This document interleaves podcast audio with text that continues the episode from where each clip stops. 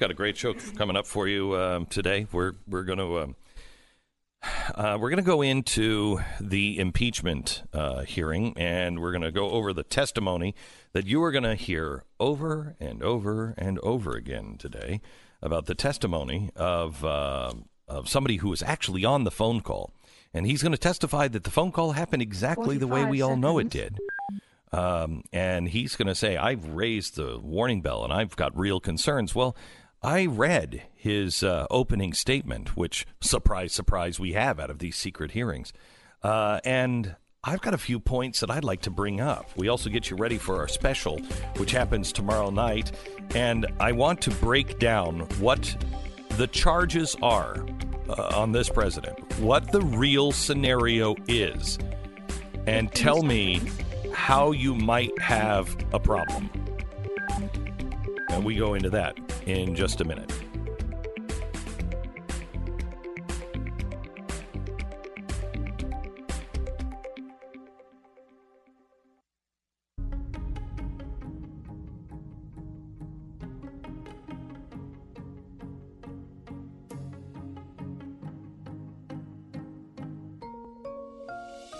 The fusion of entertainment and enlightenment. Hello, America. Welcome. It's the Glenn Beck program. Uh, today, we have Ukrainian expert Lieutenant Colonel Alexander Vindman, who is going to be testifying for the impeachment hearing, the secret hearings. And boy, oh boy, we have his opening statement. Yeah, I read his opening statement, uh, and wow, I see how it's being spun on TV, but I I got a problem with this. Uh, we'll talk about that, and I'll tell you exactly.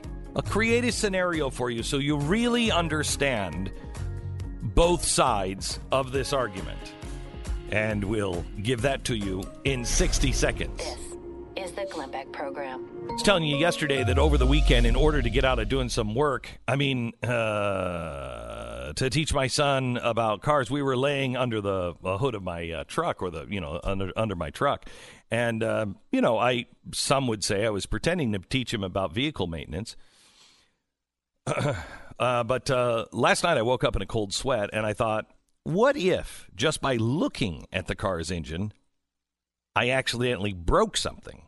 Because that's the way it is. When I start thinking about something, it's like you're going to buy a white car and you're like, are there any white cars out there? And then you see that car in white everywhere.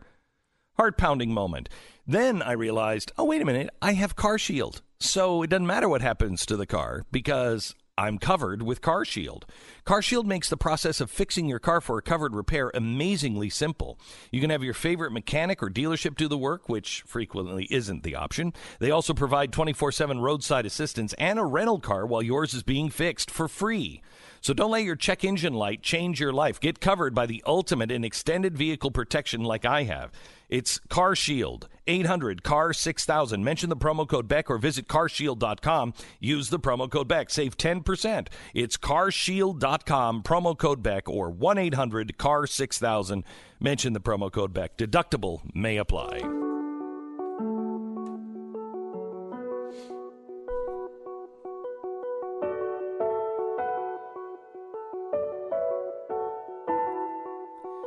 So, Stu and I want to take you today and tomorrow through everything that's happening with the impeachment uh, and kind of explain it to you. But we, I, I want you to, I want you to understand both sides, and I want you to really understand what the left is is claiming, and that is that Rudy Giuliani went over and met with a bunch of people the uh, the former prosecutors, the two former, they're like the um, you know the um, attorney general, two of them, the one that Joe Biden fired and the one that said, "Oh well, now we've got a really good guy." He met with both of them at the same time, and they both said exactly the same things to him. Now they're saying that this is when Rudy Giuliani dis- d- developed this conspiracy theory and he took all of that information and he fed it to a really bad reporter.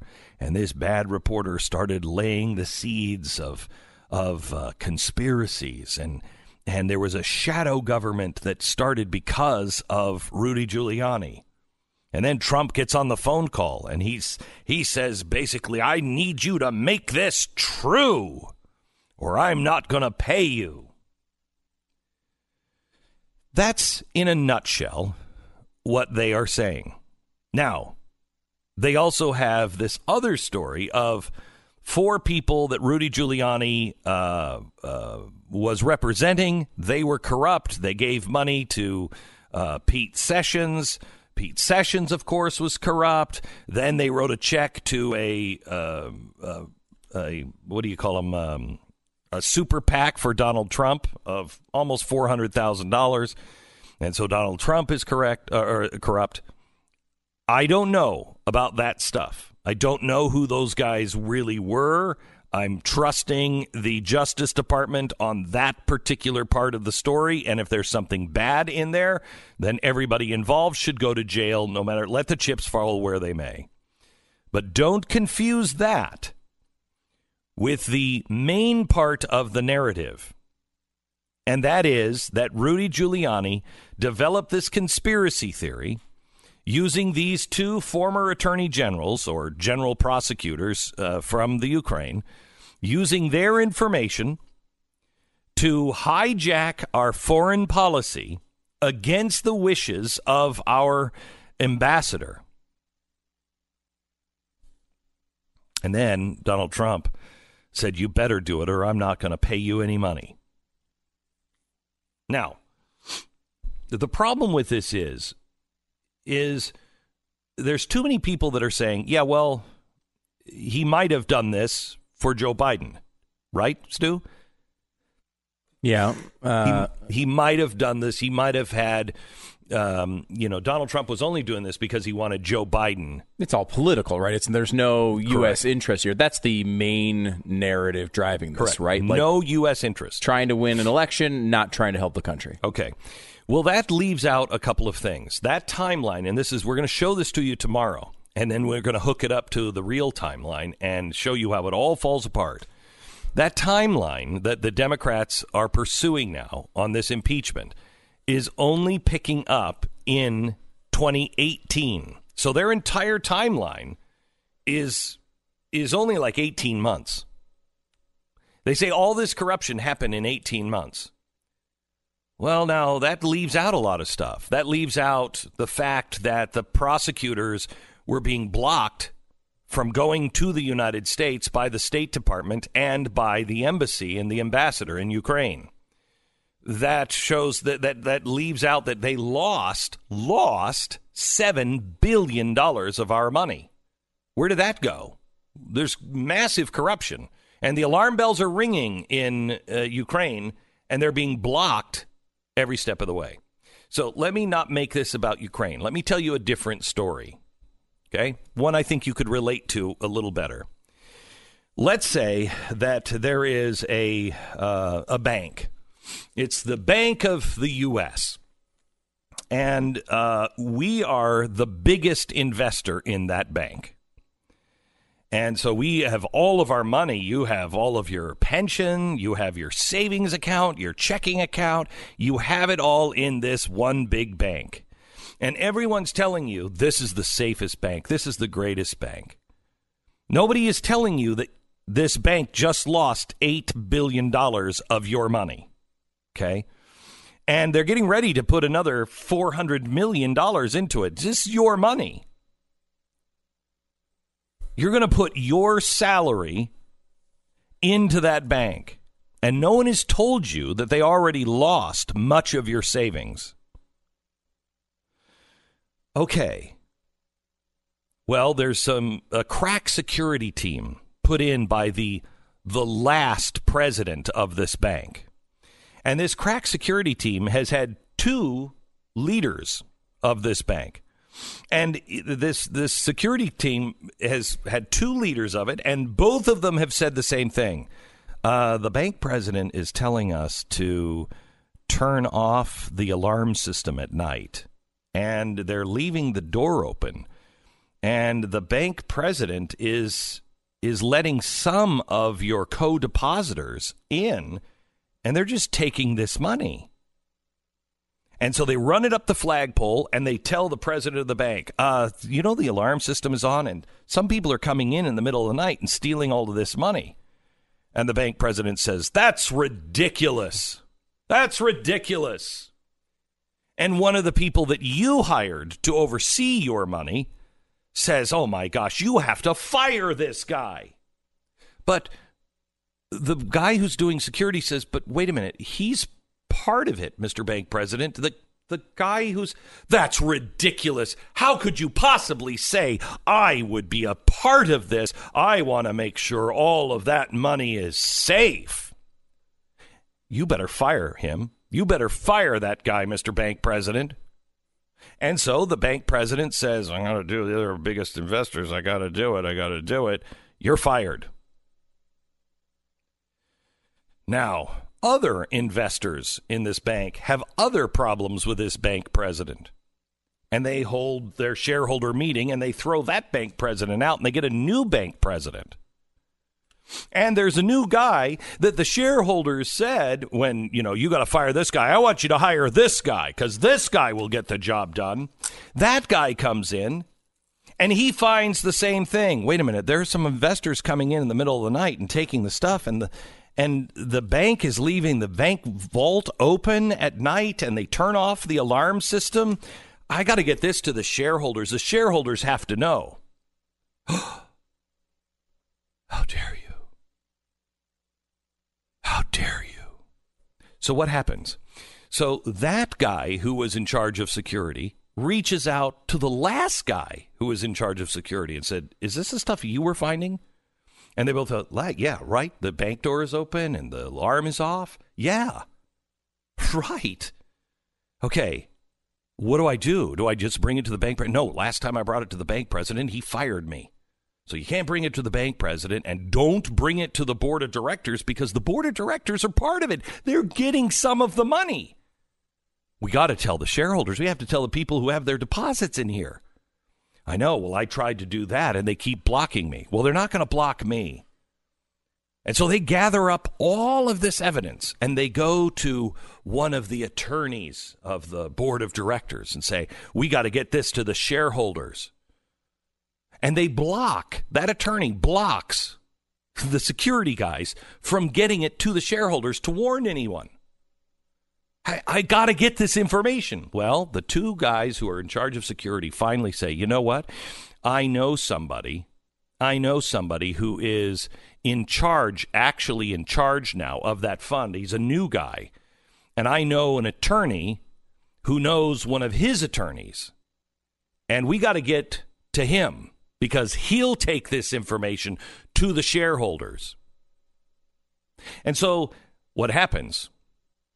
They try to get it to the attorney, and the attorney, hired by the shareholders, the attorney says, Oh, I got to see this. But wait, I want to make sure everybody knows. Hang on just a second. And he goes public and goes on the record and goes to the media and says, I've heard really bad rumors that our money is being stolen out of the bank and the bank is turning off the alarm at night and they're leaving the door open. Now, I don't know if any of that is true, but I've met with the two heads of security, the past one and the current one. And they're both telling me the same thing. And I have other people saying the same thing as well. And they're frantic to get it. In fact, when they tried to get that information to you, they've been trying for three years. Your board of trustees have been blocking it. They've been blocking getting this information out. So they gave me all of the files, and I'm bringing it down to police headquarters. And he brings it down to police headquarters. And the guys who did the all the security for the bank, they're like, don't bring it to police headquarters. They know about all this. They know about this. They're not going to do anything. And but your representative brings it to police headquarters because that's what you do. You present the evidence, and then they sit on it. They do nothing. Nothing. Meanwhile, you're being told you got to make that deposit. You have to have that, you got to put all of that money into that bank. And your representative says, you know what? I'm only putting it in that bank if I get the bank president to say we're investigating all of these things. I want to know where the money went. I want to know who on the board of trustees is dirty. I want to know who was using our money. I want to know who turned off the alarm. I want to know who was responsible for keeping the vault door open at night. I want to know why you were fired. And when you announce that you are going to look into these things, because I want your ass on the record, you've already lost $7 billion of ours. I'm not giving you another 400, 400 million. I want to know. Does anybody have a problem with that? It wouldn't that be a responsible thing a steward of your money would do? Now that doesn't mean that the bank is dirty. That doesn't mean that what that what those two guys said was right, but they have all kinds of documents. They already have put people in jail for this in their own banking system. Seems pretty reasonable. But what did the Board of Trustees do? Some of the Board of Trustees say, oh my gosh, look at this. Your attorney, your representative went over to gather all this information just to smear this bank, and I believe he was going to try to rob this bank. I believe what he was going to do was tell people to leave the alarm off and keep the door open so he himself could go in and rob the bank. You would never buy into this. You wouldn't be fooled for a second. You would know what was going on. But because we've made this about politics, we refuse to boil it down and look at it in the light of day and say, this is most likely what was happening. And I don't want anybody to go to jail on this is most likely. I want a full investigation. All right. Um, you've been through the ringer. Sometimes it's good to reach out for a helping hand. Sometimes that hand comes in form of a good word to the ear. I want to talk to you about Wayne. He wasn't just an athlete. He was a rugby player for 20 years, and the natural result of that was Wayne found himself dealing with constant pain in his lower back and foot. It's hard to have to sit out in the sidelines, watch your wife, your grandkids play, knowing that you can't participate. But then Wayne heard about Relief Factor and decided to try it. Three days, his pain was gone. Three days, his back pain was gone. Few more days, the pain in his foot was gone as well. Wayne got his life back, and so can you. When taken properly, Relief Factor attacks the inflammation that causes much of our pain, and it works for 70% of the people who take it. It only costs $19.95 to start with their three week quick start. If you want a drug free, natural way to ease your pain, get your life back, do what Wayne did. ReliefFactor.com. Go there now, ReliefFactor.com. 10 seconds, station ID.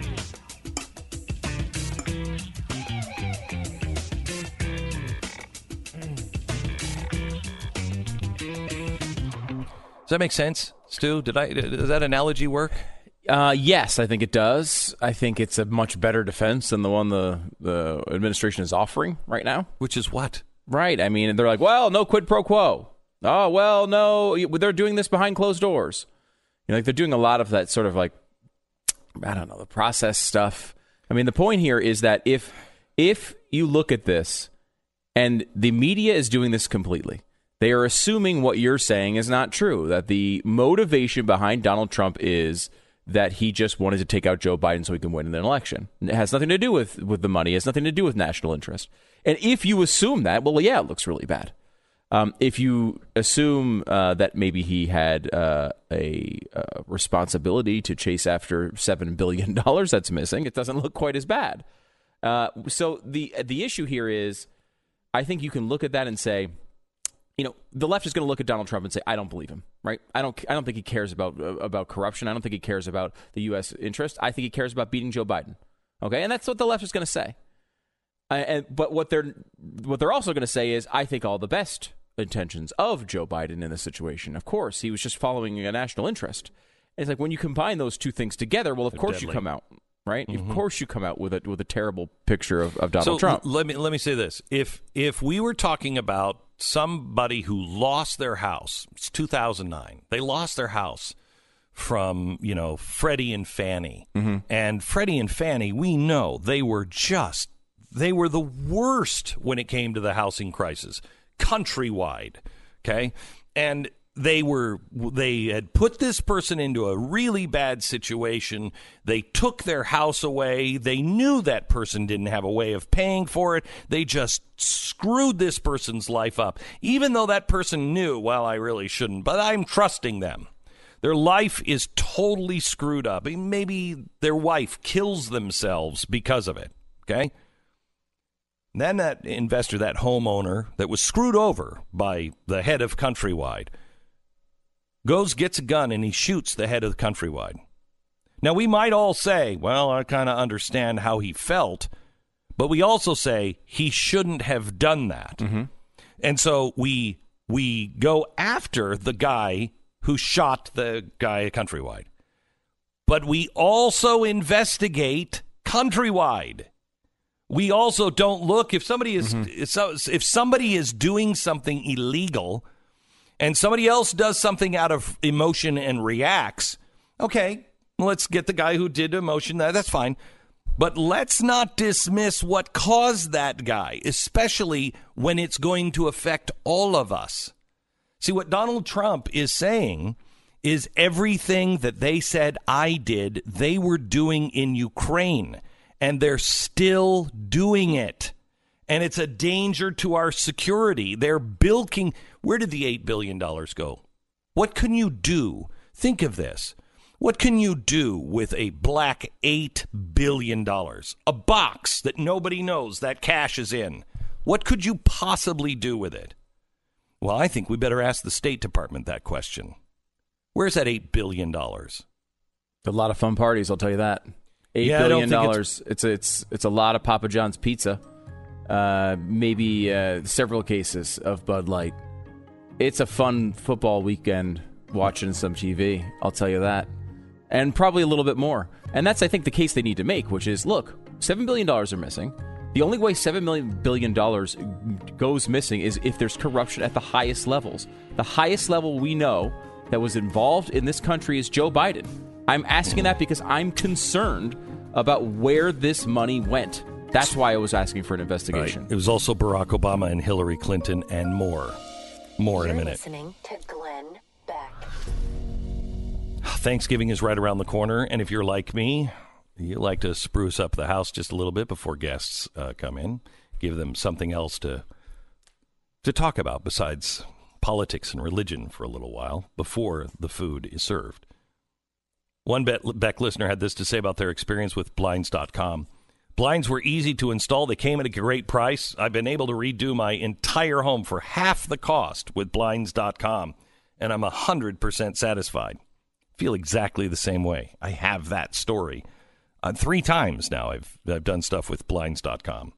Every order from Blinds.com gets free samples and free shipping, and best of all, they have 100% satisfaction guaranteed. And here's what this means if you measure incorrectly or you pick the wrong color, they're going to remake your window treatments for free. It's just one of the many reasons they have over 30,000 five star customer reviews. And now through November 3rd, you can save up to 45% and save an extra 20% with promo code BECK. That's blinds.com. 45% off plus an extra $20 off with blinds uh, with the uh, promo code BECK at blinds.com. Rules and restrictions may apply.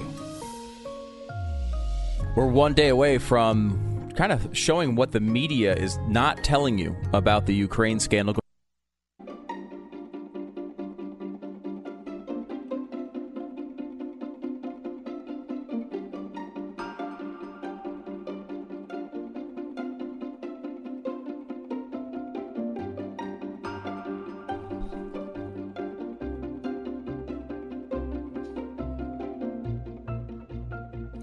I'm going to give you the elevator pitch for the administration and all those who care about um, the impeachment and want a thorough investigation uh, done. I'm going to give you the the elevator pitch. I'm going to give you two or three 30 second elevator pitches coming up at the top of the hour. Does that mean you're gonna you're gonna give me the Barry Manilow music, but it's gonna be by uh, Ray Conniff?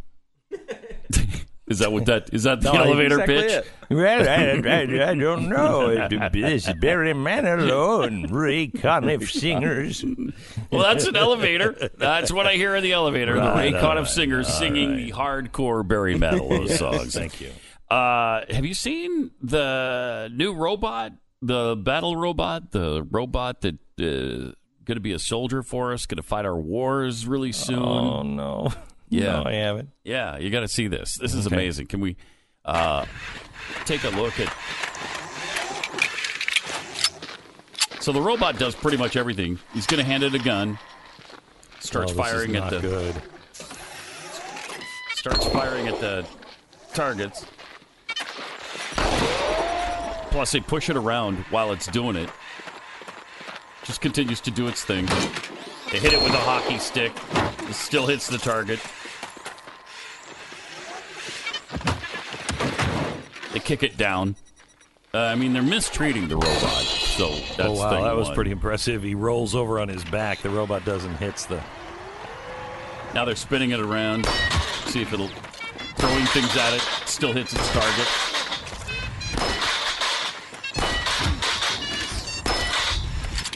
And it's pretty amazing. Then they give it a rifle.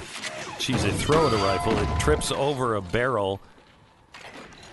Gets back up. This is not. This is like Westworld, man. I don't like this. Robot's laying there on the ground. Gets up. Now, a human steps in front of the target, then it won't shoot. Then it starts shooting again.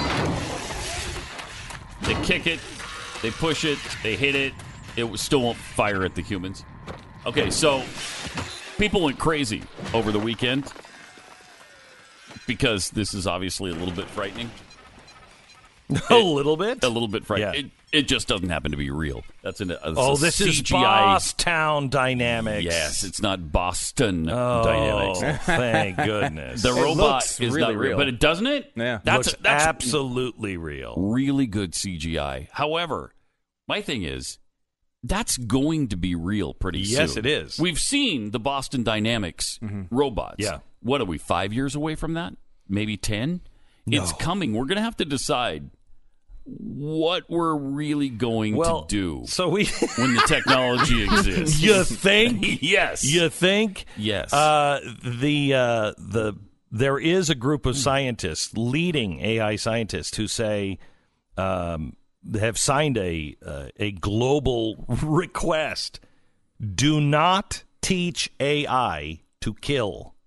Do not Right. weaponize AI.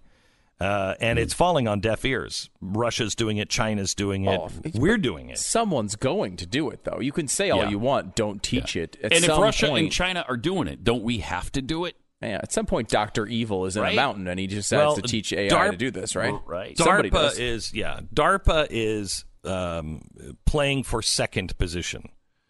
They know somebody's going to do it, and it'll be like Russia, and it'll just be dark. Mm-hmm. And so we're working mm-hmm. for, and I think this is really good. We're working to be number two, and they know it's going to take longer, but they have to try to figure out how to create something that will fight for us.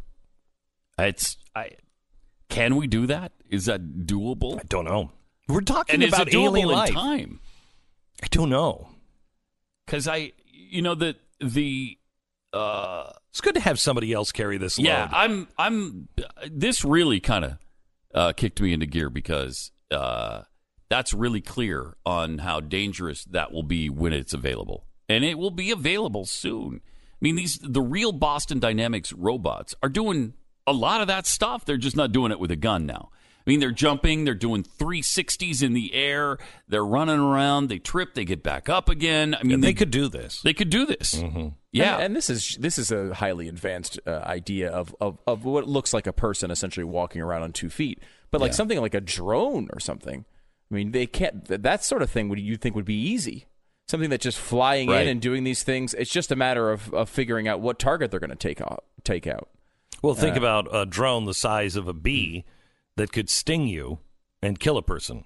So you just want to kill one person. Mm-hmm. You want to kill a head of state. Yeah, you just put poison in it. just put poison in the bee stinger, and it's a little teeny drone, Yeah. and it knows exactly who, and just stings that person, and they're dead, and then flies away, and there's no evidence. I'm sure Russia's not thinking of it, doing that. No. No, considering they've actually like come done on. these things, except they just have Yeah. people walk up. Yeah, with, a, with an umbrella, and just stuff it in your eye. I'm flying away now. And they'll even do that in other countries. They I don't know. care. They don't care. Right. So, with that kind of enemy, don't you have to be combating that and with the same kind of technology? I don't know if you can wait to be second. Uh, I don't know if you can not create that kind of technology. Well, I think, and I don't know this, but I think the government is uh, leading a Manhattan project themselves with DARPA. I think. On AI, Yeah. You have to believe they are. I hope you have so. to. They know whoever so. is whoever is whoever gets this rules the world Mm-hmm. for a short period of time. For a short period of time. Now, I was told this weekend, and and I don't know how true this is, but I was told this weekend that we already have general intelligence, and it is hooked online. I don't know if I believe that. It came Mm. from a pretty good source, but again, you don't know for sure. and this is basically general intelligence is like step two of three. Yeah. Right. f- first, we have we already have artificial intelligence. Right. Artificial intelligence, basic stuff. You're dealing with that Yeah. all the time. correct, and it's and it can do one thing really, really well. The next step is to get that one program to do, you know, A bunch of different things. bunch of things. You know, a uh, thousand different things. We can do thousands of things as as an intelligent being.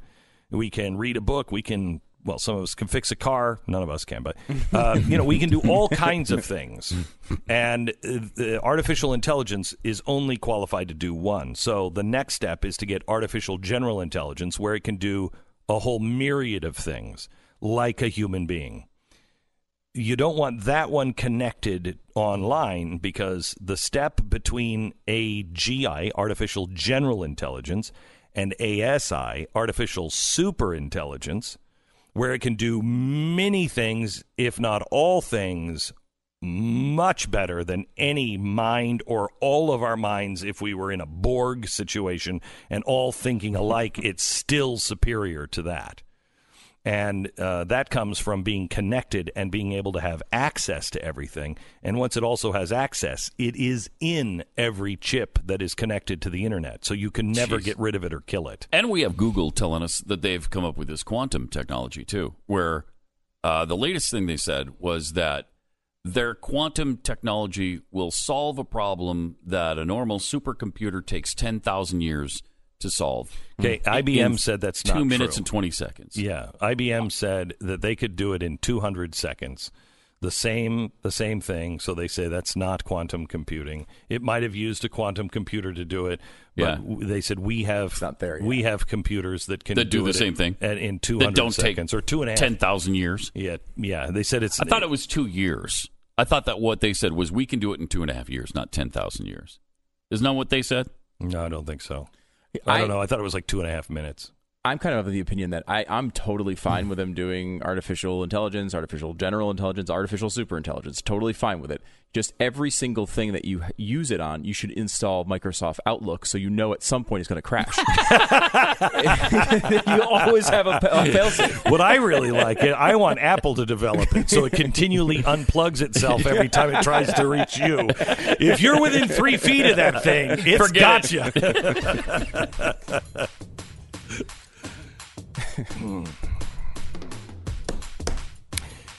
All right, welcome to the program. Glad you're here. It is uh, Tuesday. Tomorrow is our big special, and uh, I'm a little nervous about it, and I want to talk to you why and tell you why uh, coming up in about 15 minutes from now. Stick with us.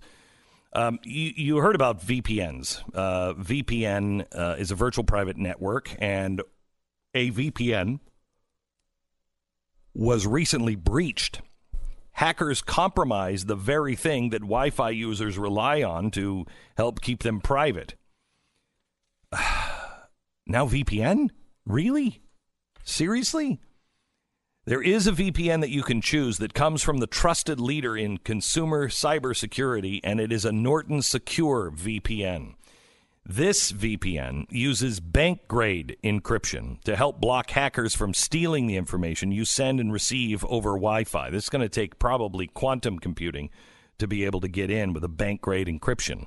It's part of the multiple layers of protection you get with Norton 360. It includes the Norton Secure VPN, device security, a password manager, and a lot more.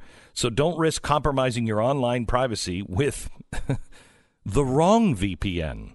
Get a VPN that's part of the all in one protection that you need for today's connected world. Get Norton 360, and you'll be helping to ensure that your online future is as secure as it possibly can be. Now, no one can prevent all cybercrime, but Norton 360 is a powerful ally for your cyber safety. Sign up today, save up to 50% off Norton 360 at norton.com slash Beck. That's norton.com slash Beck. Save up to 50% off the Norton 360 system at norton.com slash Beck. This is the Glenn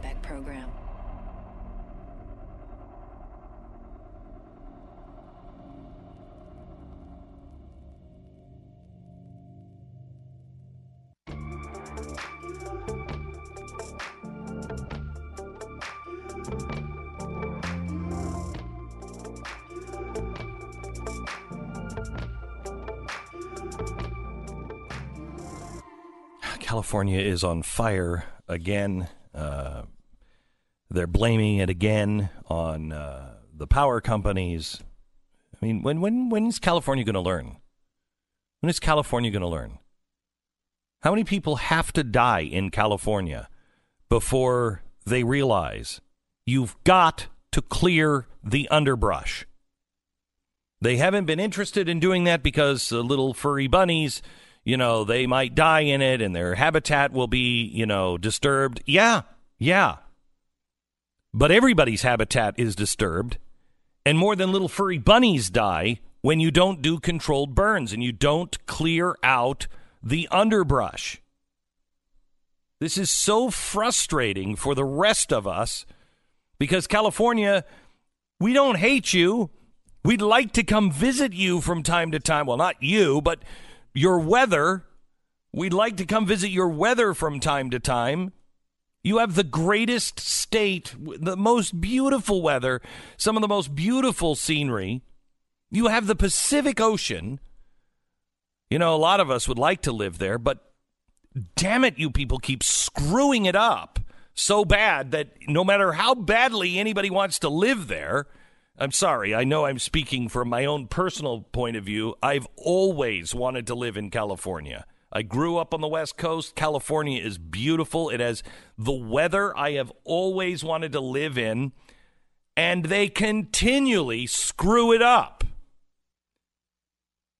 Now, I I can tell you when you put that policy in, I was young. My grandfather was screaming at the top of his lungs these people in California are too damn stupid to live in that state. They're going to end up burning it down to the ground.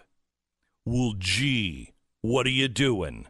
You're burning it down to the ground. And it's not the power company's fault, it's your fault for, for not wanting to disturb anyone's habitat. You ha- it is a natural process. And if you don't want a wildfire, you have to have controlled burns, or you have to go in there and just clear the underbrush yourself and burn it someplace else. Otherwise, everyone's habitat is going to be lost. How many fires do you have to have before you realize it? It's not global warming.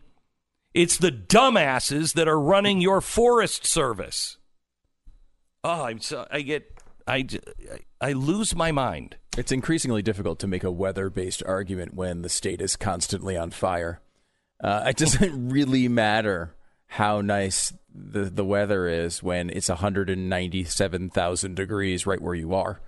Uh, and that kind of is the problem right now with, with California. I, they don't seem. They, I mean, and all it is is blame, right? It's blame. But uh, hey, well, this this electricity company is greedy, and and and the, the the war, the Earth is warming, and, and and it's like all these things except for the actual steps they could be taking. It's even if it is global warming and the electric company, you know, it would stop these from burning out of control. Clearing The underbrush. the underbrush. Yeah, but I mean- bunnies though. Oh my gosh, I can't. I just can't take it. People, these people, it's the, you know what they are? They're the people in the Bible. They're the people in the Bible that just get destroyed, and you're like, well, how didn't you see that one coming? You know, you the ones in the Bible that you're reading about, and you're like, no, no, don't do that. Did you read three pages before? you're all going to be wiped out. You that is exactly what we're watching in California and the rest of the country. Quite frankly. Uh, it's sad too because you know California is one of those states where there's a real split about how these things should be handled, and about about 45 percent of the population, I think, has the right uh, ideas.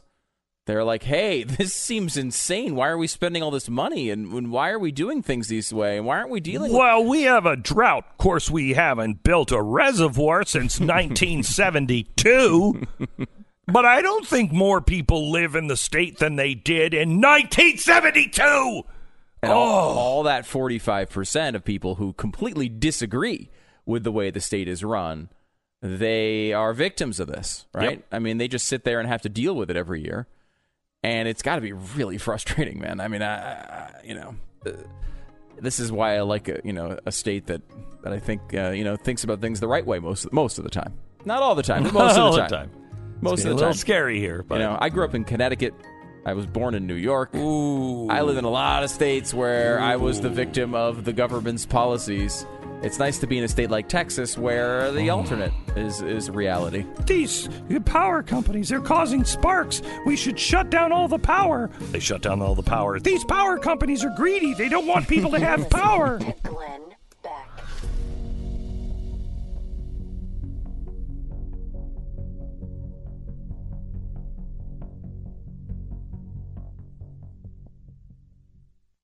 We are going to talk a little bit about impeachment and what what uh, testimony is coming your way uh, today and what it all means. Uh, I'm going to give you some uh, elevator pitches and a preview into the future. We'll do that coming up a second. First, is a large chunk of your monthly budget going towards credit card bills? If so, you are not alone and you're not stuck with it either. Here's the secret. American Financing. They can consolidate that debt with the lowest interest rate possible. It's a mortgage refi. Mortgage rates are at the lowest they've been in in over a year. And credit cards, uh, they charge double interest uh, rates now, double digit interest rates. With American Financing, you're going to get straightforward and an effortless mortgage experience. A 10 minute phone call really is all it's going to take. And they'll put your needs first. It's a simple conversation around a better loan program that can save you anywhere $500 to $1,000 every single month. You're working with people that work for you, not for the banks. So, what are you waiting for? Call right now or visit AmericanFinancing.net. That's AmericanFinancing.net or call 800 906 2440. AmericanFinancing.net.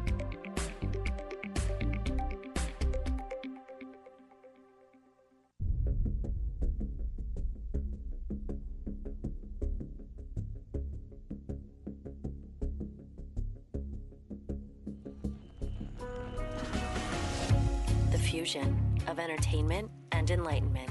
This is the Glenn Beck Program. Chuck Schumer is on the uh, floor of the Senate right now, uh, crying that he wasn't briefed about the mission to kill al Baghdadi. it's funny because a lot of people are kind of upset that they're not getting the brief, uh, you know, in advance on what's being said in the SCIF about impeachment. But I digress. I want to talk to you about what has been released prior to uh, testimony today by an expert, Lieutenant Colonel Alexander Vindman. We got a hold of his opening statement, and I know how the media is spinning it, but I want to take you through it here real quick. We'll do that in one minute. This is the Glenn Beck Program. You know, something we talk about on this program is the danger of cybercrime. Uh, through various means, criminals can hack into your bank account, drain your money from it overnight, literally watch your entire life savings disappear before your eyes. This is another reason why you might want to consider putting at least a small portion of what you have in gold. It's not only a safe haven against inflation, but also against cybercrime as well. And it's why I use Goldline. Gold prices are on a bull run this year, especially with recent market fluctuations. Now, I want to tell you something. Gold really never changes price. The value of your dollar is what changes price. So when when gold goes up, it's mainly because your dollar value is going down. They used to pace at the same rate when we were on the gold standard, but we don't. So your money is becoming worth less and less and less until eventually it's worthless. Now, I have heard from so many people who say, Glenn, I don't have the money to invest in gold. Well, I've talked to the people at Goldline and I asked them to develop a program especially for you. If you don't think you can afford it, they started something called their accumulation special. For as little as $100 a month, you can put that $100 away and buy $100 worth of gold and they will send it to you, you know, as you accumulate the gold. I think things are going to get bad, but I always think that. You have to be prepared please call Goldline 866 Goldline 1 866 Goldline. Read their important risk information. Find out if buying gold or silver is right for you. If you think you can't afford it, ask about their accumulation special where you can get started as $100 a month. 866 Goldline 1 866 Goldline or goldline.com.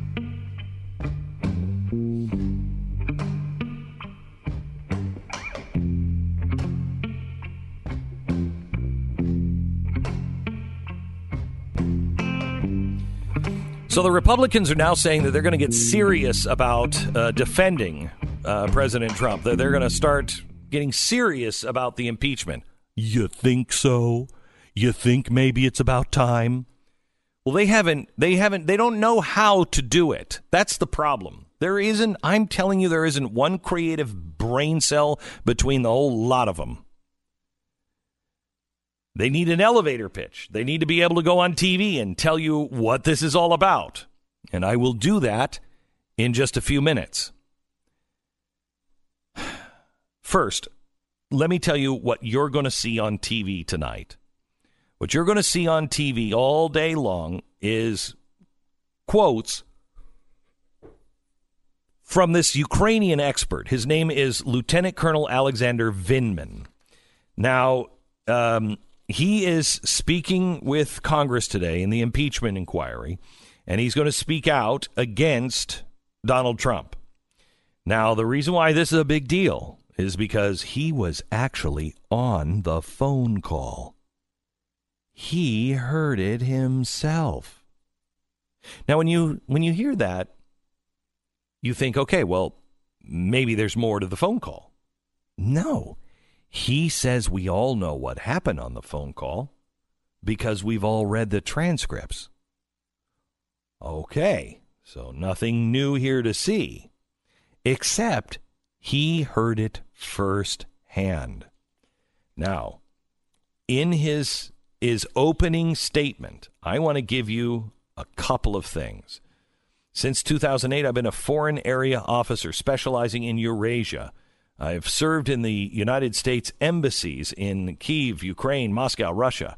In Washington, D.C., I was a political military affairs officer for Russia for the chairman of the Joint Chiefs, where I uh, authored the principal strategy for managing competition with Russia. I was also asked to serve on the National Security Council. The privilege of serving my country is not only rooted in my military service, but also in my personal history. Uh, and he goes into that and how he much how he wants to serve his country. And I'm not besmirching that. I'm sure he is uh, an honest guy. Um, before recounting my collection uh, recollection of various events under the investigation, I want to clarify a few uh, issues. I am appearing today voluntarily. Oh, he's he's going in and he's he's got a burden. He has a burden. He feels it's important and it is his duty to tell. Okay, I want to hear it. I want to hear it.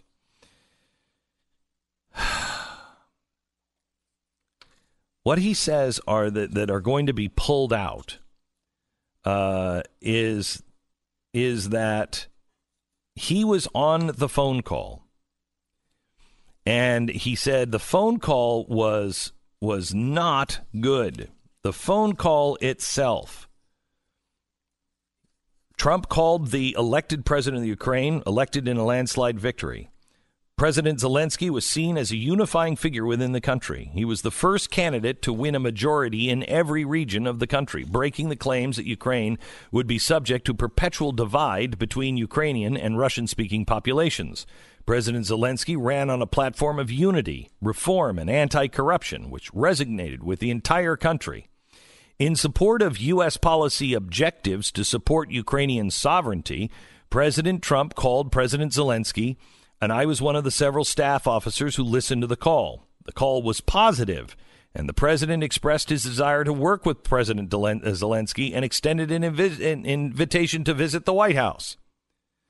On May 21st, I was directed by Ambassador Bolton and Dr. Hill to join the delegation attending President Zelensky's inauguration. When the delegation returned, they provided a debriefing to President Trump and explained the positive assessment of President Zelensky and his team. I didn't participate in that briefing. On July 10, 2019, Secretary of National Security Defense Council for Ukraine visited Washington, D.C. for a meeting with our National Security Advisor, John Bolton. The ambassadors Volker and Sondland were also attend- in attendance, as was Rick Perry. The meeting proceeded well until the Ukrainians broached the subject of a meeting between the two presidents. The Ukrainians saw this meeting as critically important in order to solidify support for their most important international partner. The ambassador started to speak about Ukraine delivering specific investigations in order to secure the meeting with the president, at which such time the ambassador, Ambassador Bolton, cut the meeting short. Following this meeting, there was a scheduled debriefing during which the ambassador emphasized the importance that Ukraine deliver the investigations into the 2016 election, the Bidens, and Burisma.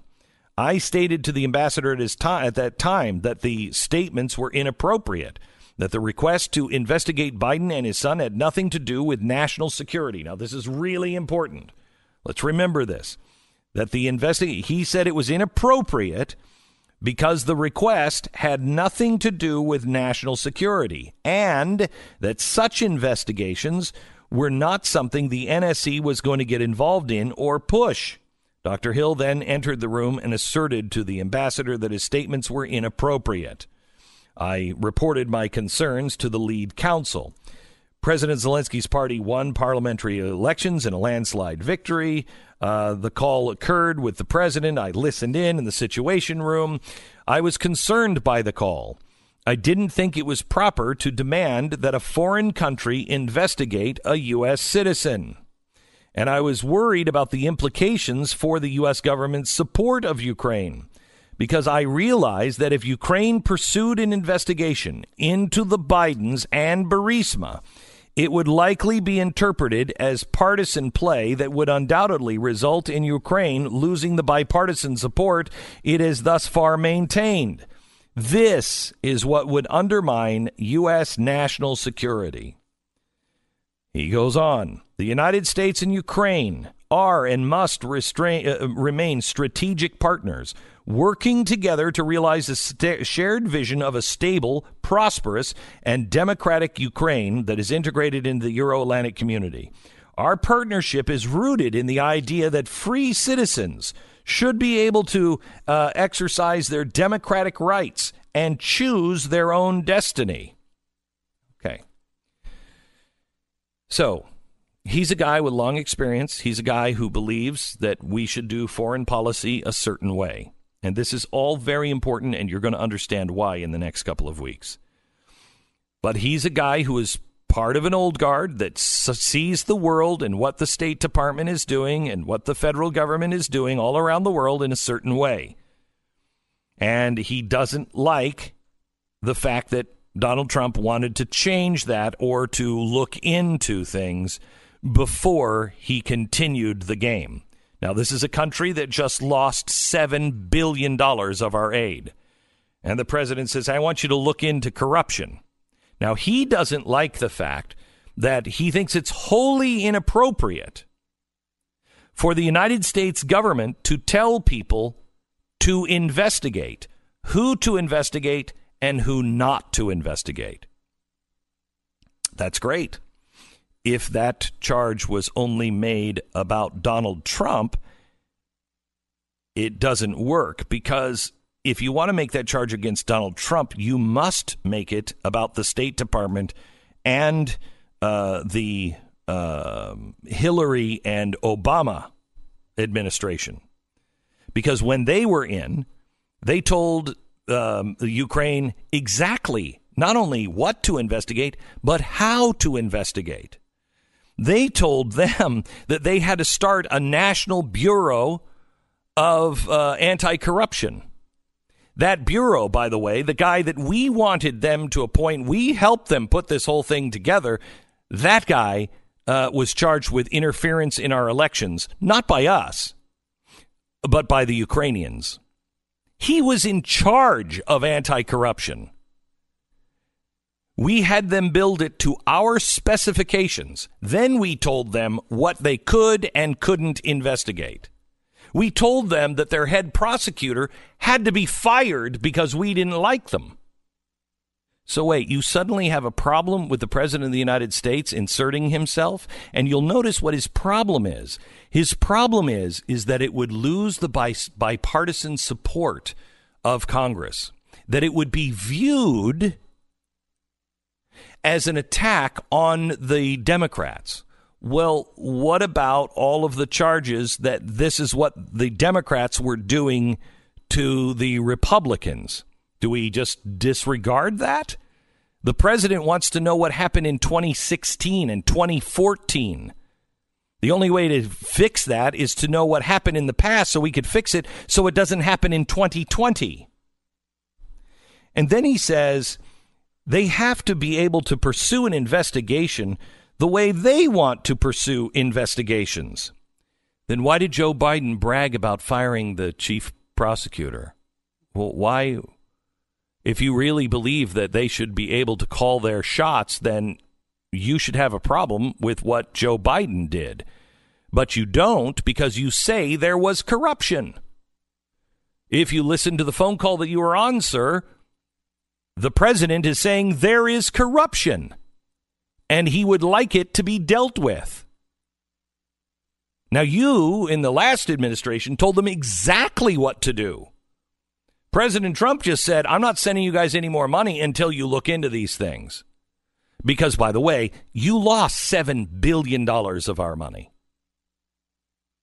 So, all of the things that he says, oh, and, and let me just show you some evidence here is uh, the audio. I did a podcast with a guy who was working for the two prosecutor generals, Shokin and Lulent, uh, um, uh, Lutsenko. The two prosecutors, one that was fired, the good guy that replaced him, he worked for both of them. Listen to what he said about how the United States under Obama and uh, Hillary Clinton treated the Ukrainians. Does it sound like, hang on just a second, that our partnership was rooted in the idea that free citizens should be able to exercise their democratic rights and choose their own destiny? Listen to this. So let me go back to the United States and let's start taking this timeline a little bit. Um, how hands on was the Obama administration in Ukraine? I was fully after Maidan, and I was also active participant of Maidan. I was one of the leaders of the Euromaidan and coordinated all the international work with uh, State Department and other embassies in Ukraine during that period. After Maidan, after the revolution, there was this hard-on uh, coordination from Washington, from the White House, from Biden exactly, coming to Ukraine every time and telling everybody what to do in a manner which was inappropriate for a foreign country to intervene into internal politics of another foreign sovereign country. And when you say he was telling people what to do, what do you mean he was telling people what to do? Oh, you should you should guys put this guy in prison. You should not touch that guy. You should do whatever we tell you because we know what to do better. You guys are corrupt, and we will handle it from here now. We will give you money. If you don't do this, we will not give you money. So okay, stop for a second. Isn't that prid, uh, quid pro quo? If you do these things, we'll give you money. If you don't do these things, we won't give you money. See, this is the problem with the impeachment. If the Republicans knew what the hell to do and knew their ass from an elbow, You can take this apart completely, and I'm going to break it down even further and give you the elevator pitch in a minute.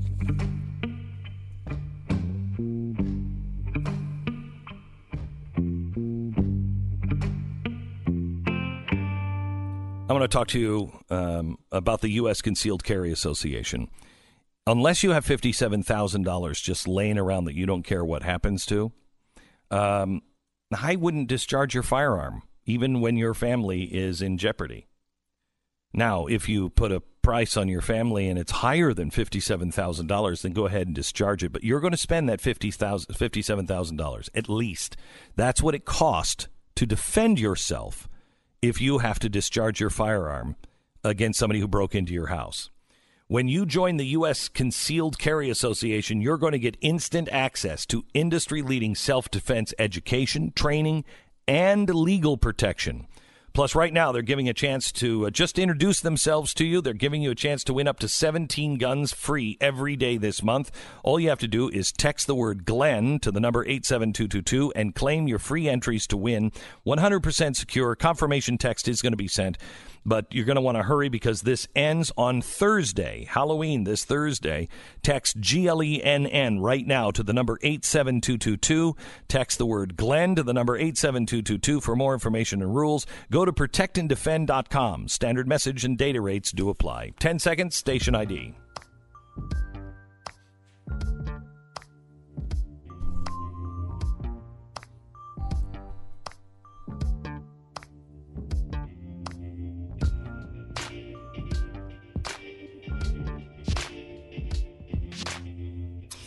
All right, so here's the elevator pitch.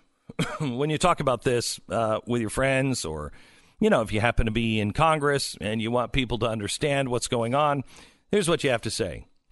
Um, the State Department, our State Department, was seemingly not interested in what happened to $7 billion of your money. They were not going after corruption. In fact, they were doing everything they could, seemingly, to thwart uh, anyone looking into this corruption um, not giving 400 million until they tell us exactly what's going on and they're going to do an investigation into all of this. Is that unreasonable? Well it was about the uh, election and joe biden. Okay all right. Is is it in our national interest to find out if russia was working with donald trump? Of course Okay.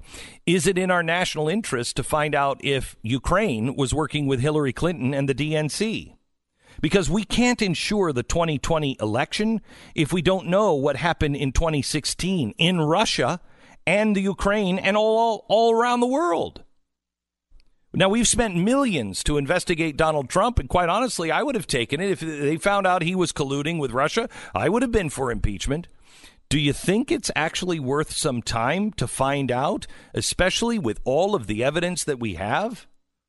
All of the people that are on record legally in court, two people were convicted of uh, trying to affect our election in 2016.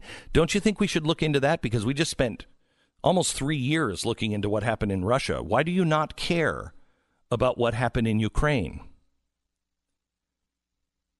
Well, I don't want them to interfere with an election. I, you're right, I don't. I don't want us to interfere and tell another country what to do. exactly. I think we're on the same page because that's the way I feel when you hear that Joe Biden told them to fire that corrupt prosecutor. Well, that prosecutor was corrupt. Was he? Because he had all kinds of information that he was trying to get to our DOJ to show that there was interference in our election that they that, that there was theft of our money. He was trying to get that information to our DOJ, but our ambassador was blocking it, as was the State Department. Don't you think we should look into that? Well, we were trying to clear up all kinds of, uh, uh, you know, corruption there. We even set something up. Yes, we did. The uh, the National Anti-Corruption Bureau in Ukraine. We told them how to do it. And by the way, that guy the guy who headed that up, mm, he went to jail. So, don't you think that we should look into these things? Because there might be more to this story. There's your elevator pitch. There's your elevator pitch. Congress, get your butt out of your get your head out of your butt and start using it. You're listening to Glenn Beck. All right. Now, if you pull your head out of your butt, uh, you might want to wash first and then lay your head down on a pillow for a good night's sleep. Use my pillow. My well, not my pillow, but you can get one just like mine. My pillow. Once you try it, I don't think you're ever going to go back. Right now, you'll get great discounts on all my pillow products if you go to mypillow.com right now and click on new radio listener specials. You're going to see some amazing offers, including their buy one, get one free. So you buy one pillow, you get the other one free, but you have to use the promo code BECK. And by the way, when you go to new listener specials, make sure you use the promo code BECK because you're going to get extra discounts on them. All my pillow products come with a 60 day money back guarantee and a 10 year warranty. And if you order a copy of Mike Lindell's new book, you're going to get the entire order shipped for free. Just go to mypillow.com, click on the new radio listener specials, get deep discounts on all my pillow products, including buy one pillow and get the next one free. Enter the promo code BECK. Call 800 966 3117 for great radio specials. Promo code BECK, mypillow.com.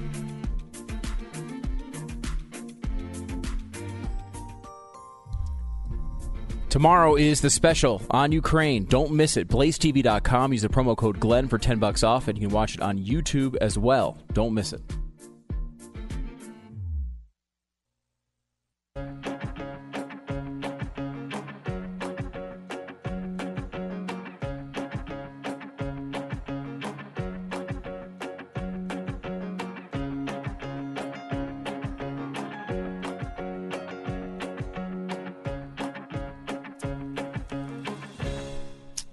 Welcome to the uh, welcome to the program. Glad you're here. Just gave uh, the elevator pitch, which I think is very very clear uh, that the the Republicans need to start using. Um, is it in the national interest to find out what happened to seven billion dollars in corruption scandals in another country? Is it in the nation's best interest to do that before we give them another 400 million. Yeah, and that's the fundamental question here. And that's the question that the only thing that Republicans should be talking about. And by the way, no. this is not a fallback position. This is this fr- is the overriding. From, from, the beginning, I thought the well, there's no quid pro quo was a dumb argument. Mm-hmm. It, it doesn't make any sense. Like you can, there's they're of course going to have. They already have multiple people saying it was. Uh, you know, you can definitely take it that way on the call, but whatever, it doesn't matter. We know, and this I made this point at the beginning.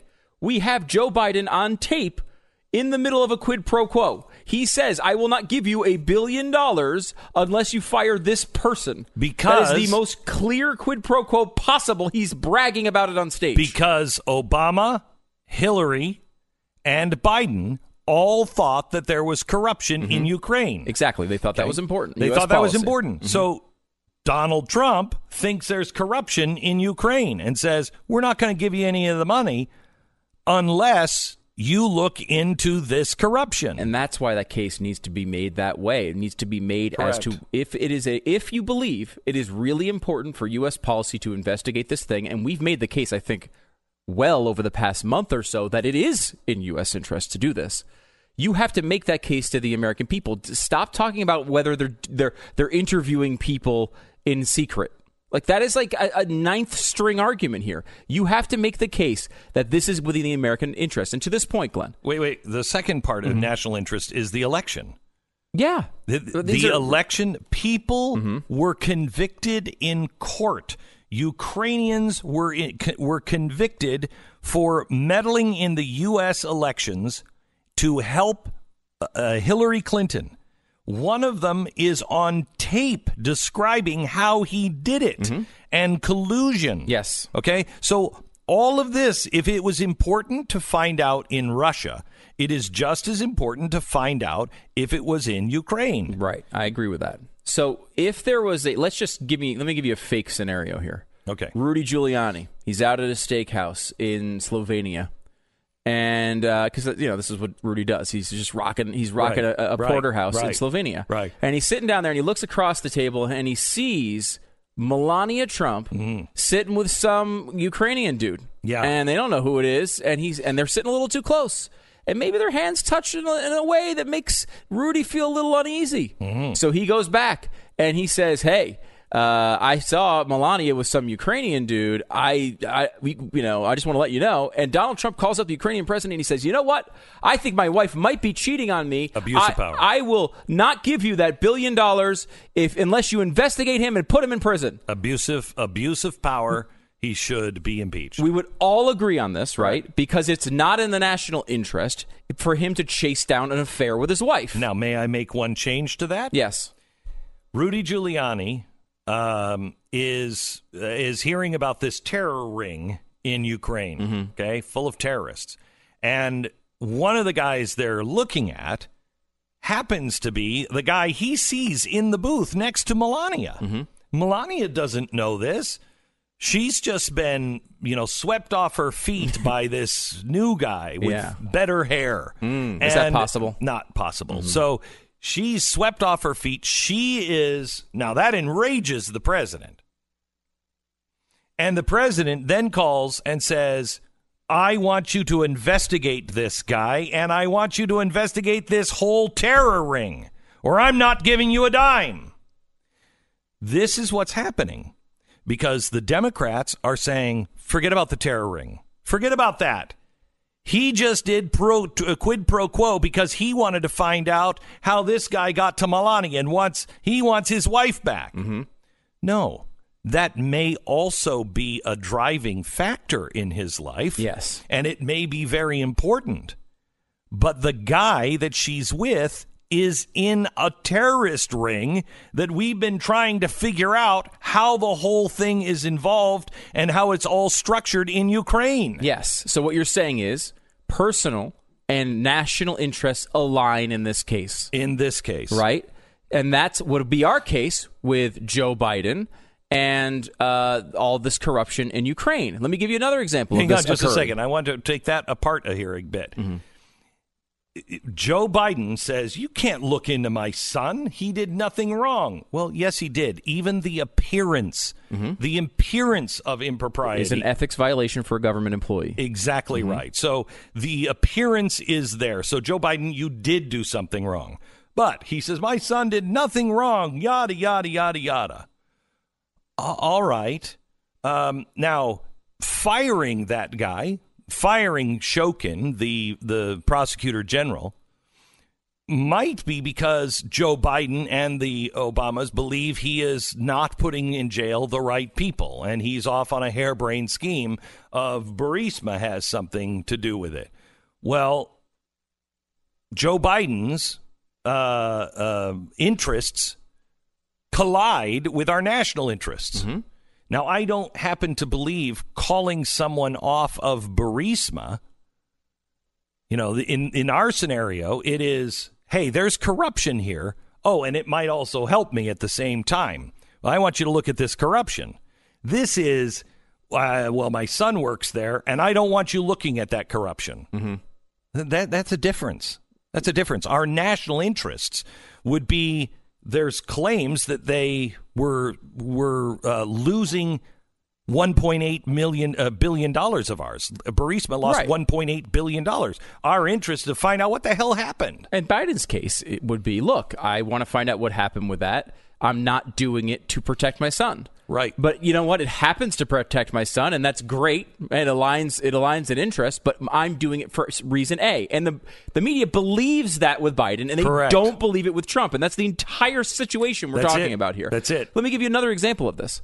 Let's just say um, there was a, a a president of the Democratic Party named Barack Obama. This is a theoretical point. Okay. I just want you to see if you Could can you pick another name, or well, that's a strange name. It's just a strange name. That could- Americans would never Oh my vote gosh! for a guy I like mean, that. If got the last name's one letter off of Osama bin Laden. the middle name is Hussein. There's no Right, way they'd no elect way. that guy. They're Yeah. a racist country. Correct. So there, let's say this: the, the president Barack Obama um, believed that Russians were trying to infiltrate our election process Hmm. with the person who was his Secretary of State running against some other real estate guy. Let's just say this Mm-hmm, was happening, and let's just say they had a low level uh, campaign worker for the real estate guy that they think was the way the Russians were trying to get in contact with him. Let's just call him Carter Page. Just off the top, I was going to come up with an example of another right, dumb well, name. Yeah, but they already. Carter already Page. But they had already investigated that guy, and they had and looked at him a long time They ago, said but- he's there's nothing to that. He seemed to be low level, but you know what? They decided to look into him a little bit more. Mm-hmm. Now, you could make the argument, and they did,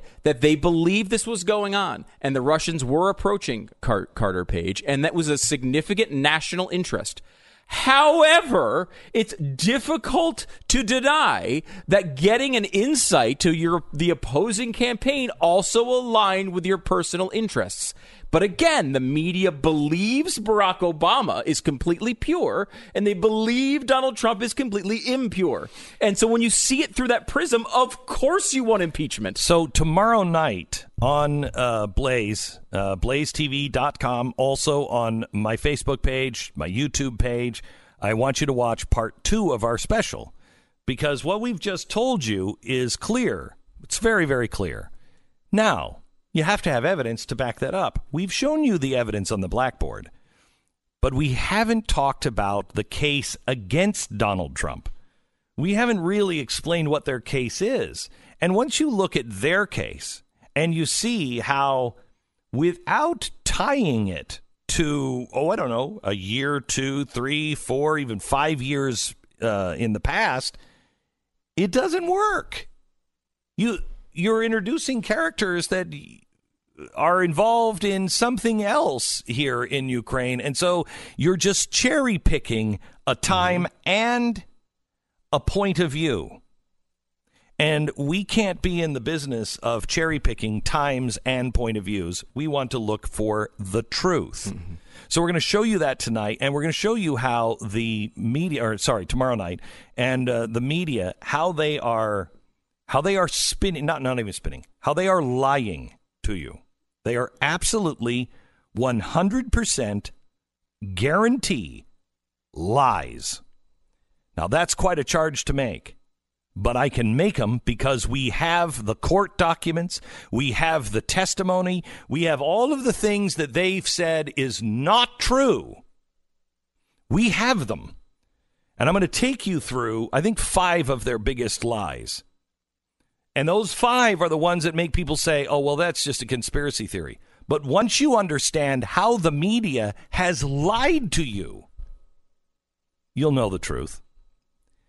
And I urge people from Congress to watch and learn because I don't know what your defense is. I don't know how you're doing this, but you are like a nursery school group. I thought most of you people were lawyers. God help us if I ever need a lawyer. I'm not going to any of you clowns. That's tomorrow. Make sure you join us, blazetv.com slash Glenn, blazetv.com slash Glenn. If you uh, sign up, uh, you'll get 10% off when you sign up for a year if you use the promo code Glenn. That's blazetv.com slash Glenn, promo code Glenn. That happens tomorrow at 8 p.m. Eastern. That's 8 p.m. Eastern. Make sure you join us. You know, a lot of things out there that uh, really terrify me. Giant hairy spiders are at the top of the list. I'm, you know, not real fan of like Jason showing up in my bedroom. Uh, but one of the real things that can be really, truly scary is the mortgage uh, business and signing on a on a new home. Doesn't have to be that scary. Buying a new home, the mortgage process is not the least bit scary when you are dealing with people who are working for you. I want you to call American Financing because they work for you. They're family owned and operated. They have custom loans, low rates, salary based mortgage consultants, and they're available seven days a week. How about adding a little breathing room to your budget? How about a lot of breathing room? How about 500 to $1,000 a month? Talk to American Financing about possibility of doing a mortgage refi. American Financing, they will work with you to develop a plan that is best for your needs. There are no upfront fees, no pressure, just people working for you. Make a 10 minute phone call. See the difference they can make in your life. Call AmericanFinancing.net at 800 906 2440, 1 800 906 2440, or go online right now to AmericanFinancing.net. American Financing Corporation, NMLS 182334, www.nmlsconsumeraccess.org. You're listening to Glenn Beck.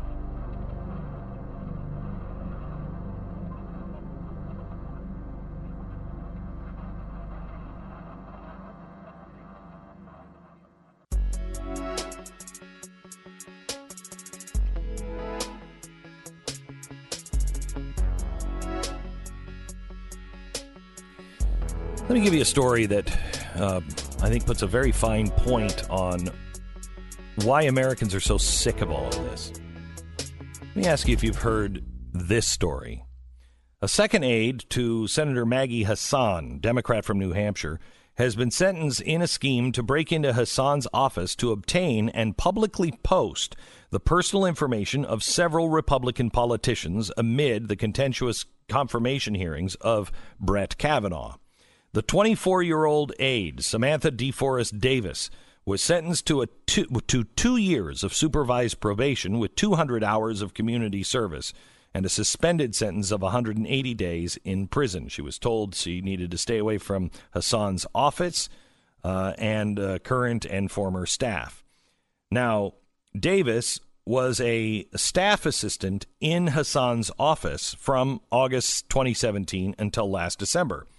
She was fired after Capitol Police discovered her involvement in the so called doxing effort.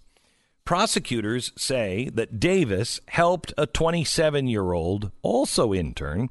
His name was Jackson Cosco, another former Hassan aide who pleaded guilty to five federal offenses, including two counts of making public restricted personal information, one count each of computer fraud, witness tampering, and obstruction of justice. Prosecutors say that Davis was persuaded by Cosco to wipe down the Senate computers that he had hacked the morning after the break in. That effort was unsuccessful because another employee was in the office early that morning. Cosco was arrested later that day. Cosco admitted to using Davis's keys to get into Hassan's office the day before, and prosecutors say Davis understood that Cosco needed the keys to unlawfully enter the senator's office and access the Senate computers. He pleaded guilty. In June, he was sentenced to four years in prison in the, in the spring. He was required to turn over all cell phones. Among the targets was Mitch McConnell, uh, Lindsey Graham, Mike Lee, Rand Paul, and Senator Orrin Hatch. Cosco said uh, that he became angry about the senator's support for Kavanaugh despite sexual assault allegations leveled against the prospective high court justice. He intended to intimidate the senators and their families, according to court records. The time of his arrest, uh, time of his arrest, Cosco was working in the office of Sheila Jackson Lee. Now,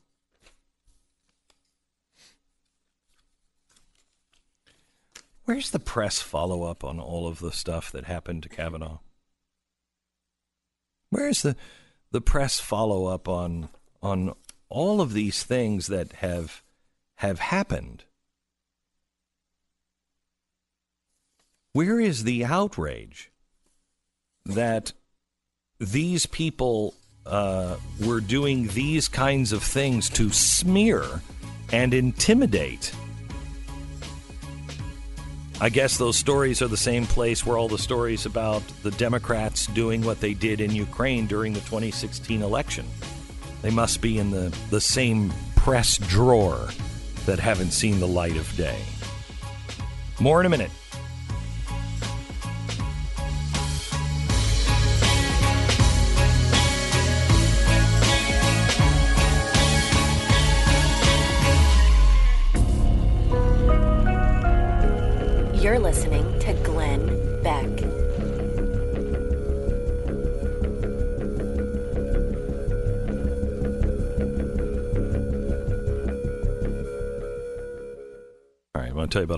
Sponsor. It's realestateagentsitrust.com.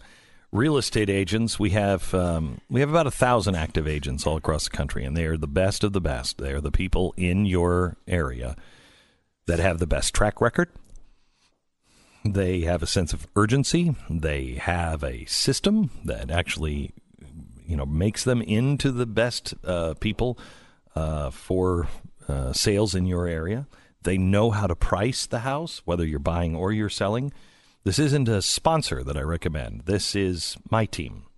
This is my team. This is my group of people that go out and find the best real estate agents for you.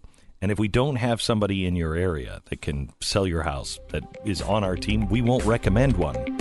Get moving now with realestateagentsitrust.com. Realestateagentsitrust.com. Last hour of the broadcast. It's a good hour of the broadcast as well. Coming up. 15 seconds.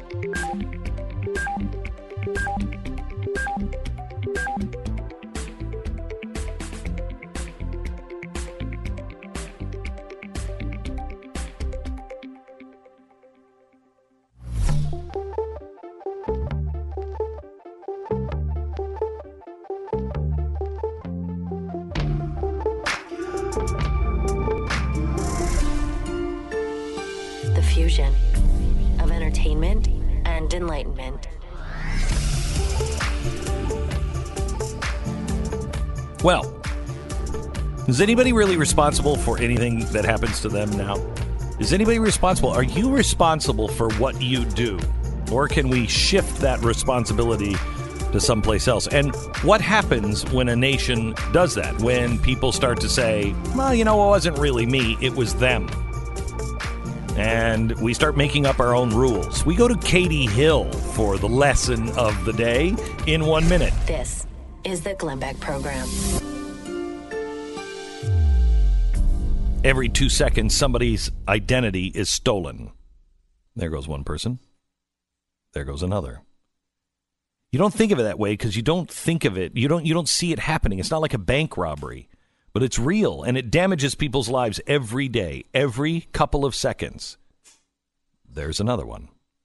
It's important to understand how connected our world is and how cyber criminals can try to take what's yours. You can miss certain identity threats if you're only monitoring your credit. And that's why there's Lifelock. They detect a wide range of identity threats, and their U.S. based restoration specialist is going to work to fix it. Now, nobody can prevent all identity theft or monitor all transactions at all businesses, but Lifelock can see the threats that you can miss on your own. If you act now, you can get an extra 10% off your first year with the promo code BECK. Call 800 Lifelock or visit lifelock.com. Use the promo code BECK and save an extra 10% off your first year. There goes another one. Lifelock.com, promo code BECK.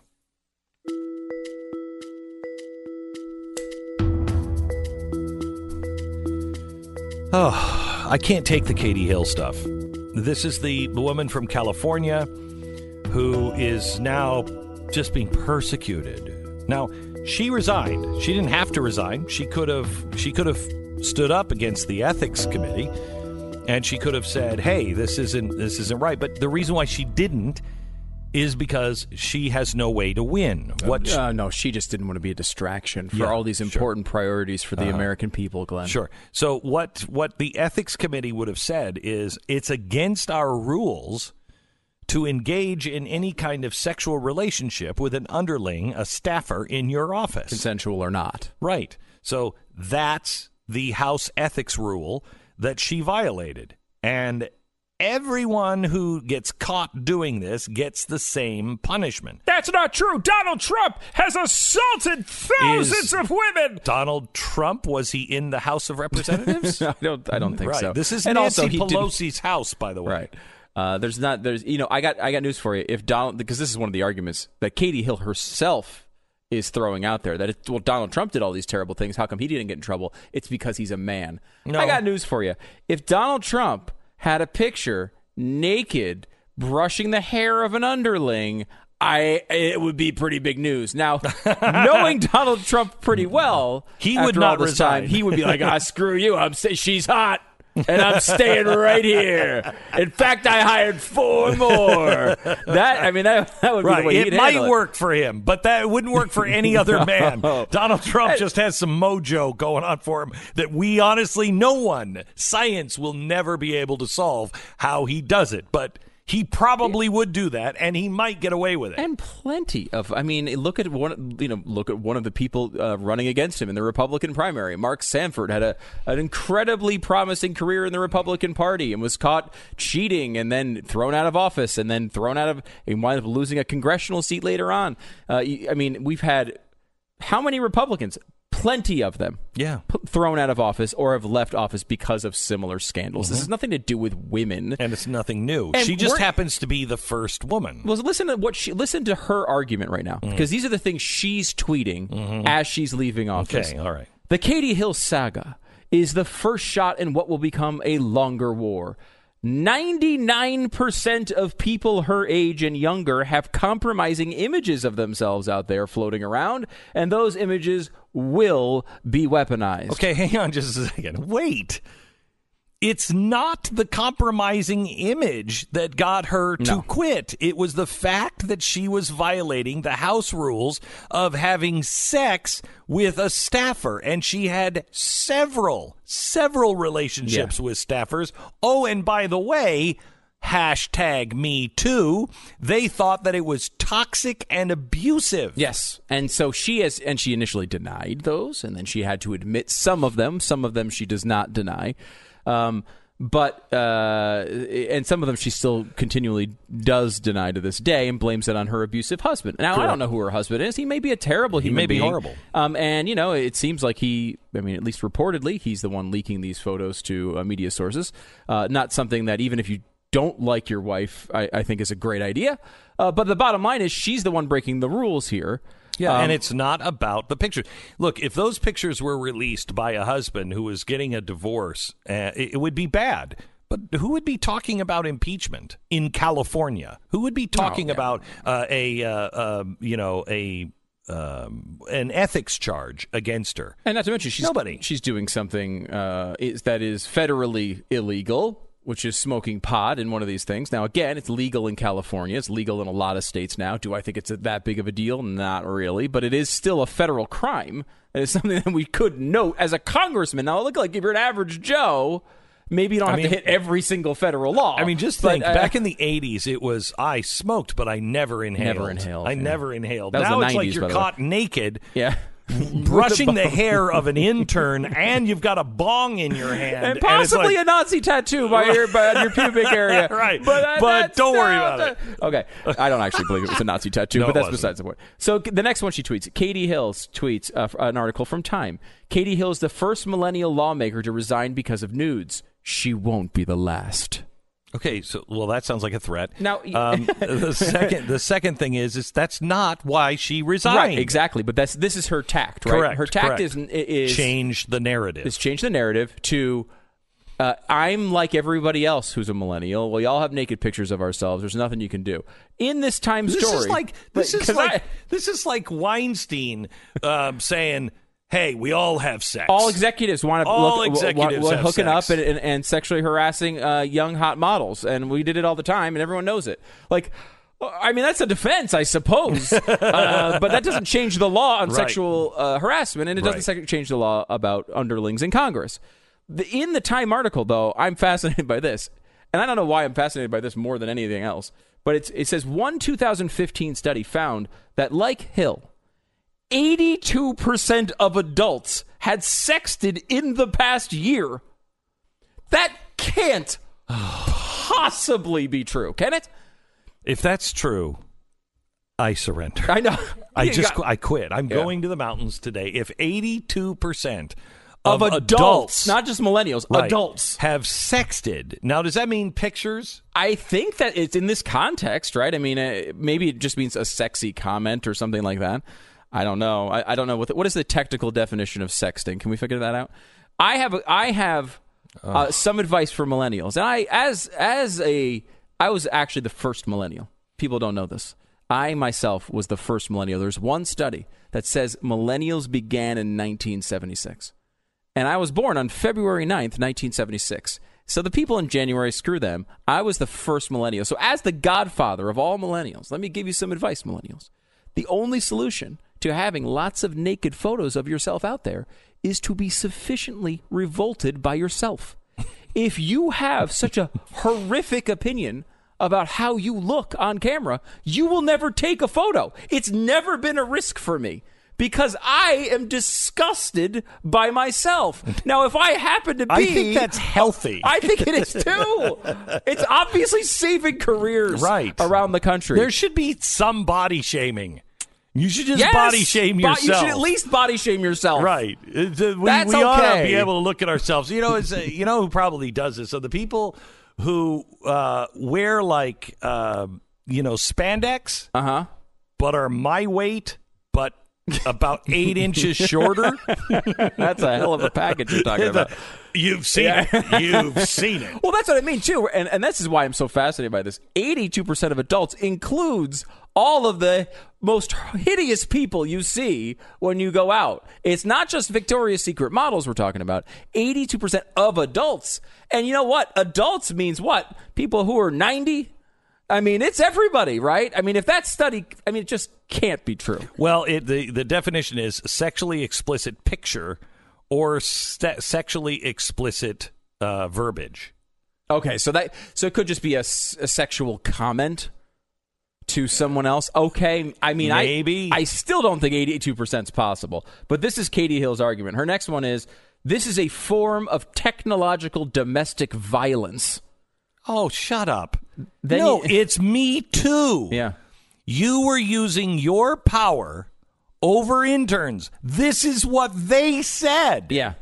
This they were they very Too was. uncomfortable. They thought it was exploitative. They uh, were uncomfortable because they didn't know what to do. This is this is everything that you said about you know any man with power. Right, and I- she has power. They didn't know what to do. And look, I think uh, uh, in large part that's a BS d- uh, description of what Me Too is. The idea that is, you know, women don't have the ability, the the agency, the uh, the the intelligence to make their own decisions about who they want to make out with or go to bed with is a completely demeaning thing to say about women. Yeah, if you are if you're a tw- like Mon- Monica Lewinsky, they keep throwing her in this Me Too thing. She loved this situation. She was in love with Bill Clinton, right? She uh, to at her own words, she was 23, 24 years old. She was an adult. Okay? Now, yes, he's the president of the United States.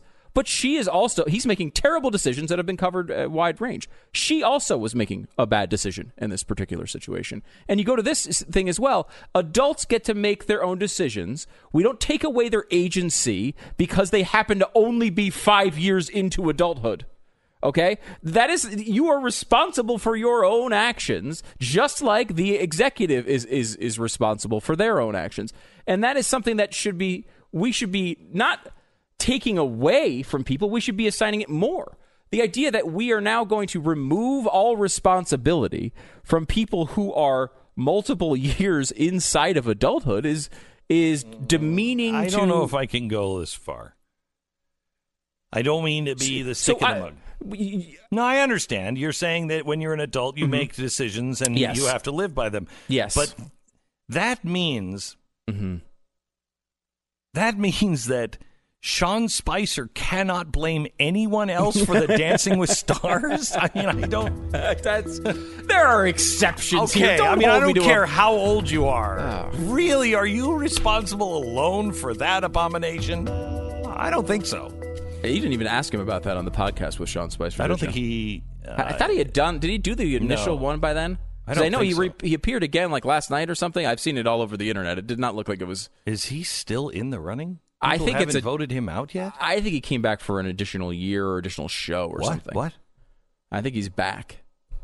You know, like Sean. like it's a sequel to a Jason movie. He's no, no. returned. No, don't, don't do it. Don't do it.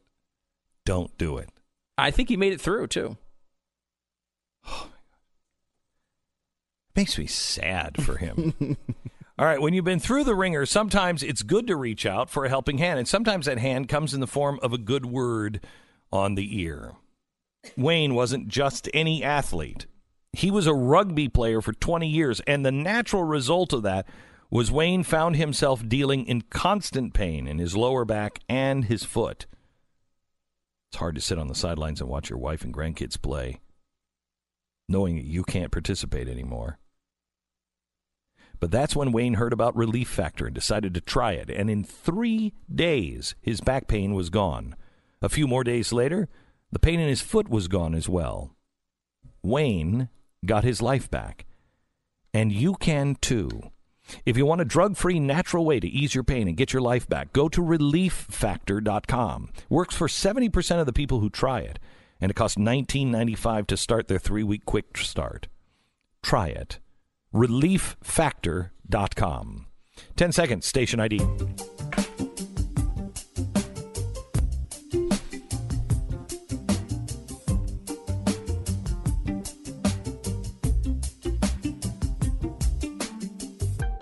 Hmm. The the Democratic version of love these Hang days on, is pretty finishing. interesting. Hang on, I'm just finishing my hashtag Me Too on Sean Spicer. Okay, go ahead. Good for you. Yeah, go ahead. I think like the Democrats want uh, the the result to be that you have to basically bring your tax forms to every date, and then you get to compare salaries. And if one salary is more than a thousand dollars away from the other salary, you're not allowed to date. That's just like, and you can't look at someone else who's attractive and think of part of the attractiveness of this person can't be that they've succeeded or Okay, achieved. can I tell you something? Can I tell you something, Stu? You and I are the luckiest guys in the world. Mm-hmm. And if you haven't thought this, you should. Okay. When we met our wives, uh, they were not our wives. No, you usually meet them first. Correct. Yeah. So we met. We we when we met our wives, uh, they both thought we were losers. You I less mean- so than me. You were still at the beginning of your career. It's true. Mine had flamed out, and I'm, you know, I'm just a bum. I'm an alcoholic, Right. washed out bum. I still had the lottery ticket, although I I had missed the numbers. I just didn't know it yet. right, but I still had right. the ticket in my pocket. Right, you did. Mhm. Right. So there was some hope with you, but not a Not, lot. not a lot. Not a lot. I was okay? driving a 1988 Ford Tempo. Right, Uh, so- and uh, it was uh, it was and I was in heavily a, damaged. I was in a in a very small Toyota, mm-hmm. and uh, yes, that you barely fit in. You're a very large man in a very, small car. Toyota. Okay, so anyway, so we were. It's not a fancy one. It was a small, cheap Oh, one. oh, yeah. Anyway, so mm-hmm. we married these women, and I am the luckiest man in the world because my wife, everything that my wife owns that's really nice, any diamonds or anything else, mm-hmm. I purchased. She's never hinted, never mm. wanted. She honestly, I bought her a wedding ring uh, for our five year anniversary, and she many times will spin the diamond around because she she's embarrassed by it. What language are you speaking right now? I can't understand the things you're telling me. This, these are real things. These are, are possible. Your I wife's not like this. No. Okay, so my wife, my wife was not somebody that married for money or fame. She doesn't Oh. like any of it. Yeah, my Okay? wife didn't marry for money. She does. uh, She does like it when it shows up. Yes, but she, uh, yes, she but did she didn't marry me for money. it. And if you were poor, she'd be just as happy. Yeah, But don't yeah. tell me. Don't tell me. Well, okay, not just. Look, I've looked at myself. Anybody so- who says money doesn't make a difference, Okay. they're lying to you. anyway, um, uh, but neither one of them would leave us because we didn't pan out as a success. I'm constantly on the verge of failure. So I- right. this is has exactly to be true. right. Mhm. So, but you cannot tell me that there aren't those women that target men who are much more powerful than they'll ever be, much course. more uh, wealthy. You can't tell me that those women don't exist. So why are all guys? Always just industry. preying on these young women, which they, they do. Mm-hmm. But what about women that also prey on men? I mean, I mean, it go. I mean, and I wouldn't even say it's prey, right? It's it's largely um, a mutually beneficial exchange. Um, I hate to describe it as you're going to the grocery store, but many times that's kind of what it's I, like. I have to tell you, it is nature. It is Yeah, nature. right? And like you know, there is no problem with looking at someone else and finding something attractive in them that relates to their level of success or achievement or intelligence or and these these are the things that are rewarded with money right money is a sign generally speaking of someone who's achieved something uh, someone who's been able to uh, to to excel in their career. And you know what? What what does that usually indicate? That they uh, that they show up to work every day. That they're not usually on crack. Uh, that they're usually uh, someone who is at least somewhat responsible in their lives in some area. Right? Um, these are things that when you're looking for a union are beneficial right? Like these aren't that's not crazy. And the same way that if you went to if you went to a, a bar and you saw two identical women, they looked they were identical twins and they split up and you talked to both of them and they had very similar personalities and one had some level of high achievement in their life and the other, you know, just didn't didn't focus on that. It's not to say that you wouldn't be attracted to the person who didn't have that that sort of uh, uh, success in their career, but it very well might uh, add, be an additional factor. And the way the Democrats have sort of formulated relationships over the past few years is that if you happen to be a like Louis C.K., a big time comedian, and you're in a room with a woman who's a less successful comedian, you can't hook up with them because there's a power dynamic that you're supposed to resist, even though they're consenting. That's just dumb. Okay? This is part of human interaction. And the fact that one person is more successful than another then you're going to wind up bringing your IRS forms and saying, "Well, on line 17B, I made 38,000 and you made 42, so there's a power dynamic issue here. We can't talk to each other." That, that's insanity.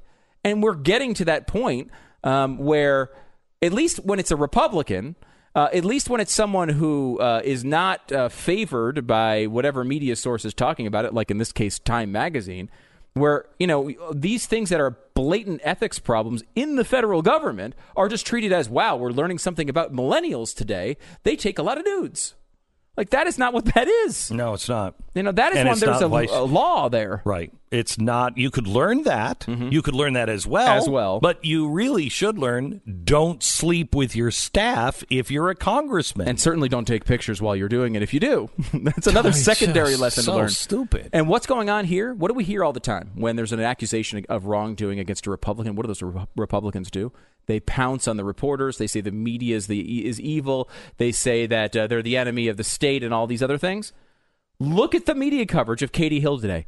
Very little coverage on Hill herself, a lot of coverage on the Red State reporter who actually got the photos and exposed the scandal. They're pouncing. They're pouncing on on, on her and saying, "Oh, she's just a political animal." And look, she she writes for Red State. She's a, a conservative. There's no there's no doubt about that. Uh, but that now we're allowed to attack the media when we don't like the result of a story. I thought that was the exact thing the media was fighting against. Uh, these I standards think are, these are very media strange. and these politicians are putting the conservative media lives in jeopardy. Hmm. They will have blood on their hands. You're listening to Glenn Beck. All right. What do you say you throw your old pillows away? They're flat and uh, you bought them ages ago and uh, not really good. You need a good night's sleep. And the first step in ensuring yourself is having the right kind of pillow and the pillow that you can fluff up and then let your head sink into. What you need is my pillow, and once you try it, you will never go back. I mean, I am to the point now where I'm not tossing and turning at night. I go to sleep in one position and I wake up in the same position. I think I might die in the middle of the night and then just be brought back to life. I've never slept that way. My pillow, if you if you go to look for all of their products, their sheets are great, even their bath towels are really really great. mypillow.com. Click on the new radio listener specials and you're going to see some amazing offers including their buy one get one free offer if you use the promo code Beck. My Pillow products come with a 60-day money-back guarantee and a 10-year warranty. Even better, if you pre-order a copy of Mike Lindell's new book, you're going to get your entire order shipped for free. MyPillow.com. Click on new radio listener specials. Get the buy one, get one free. Enter the promo code BECK. Call 800 966 3117 or MyPillow.com. Promo code BECK. Only one day left until the big Ukraine special. Make sure to go to blazetv.com, use the promo code Glenn, and save 10 bucks off your subscription.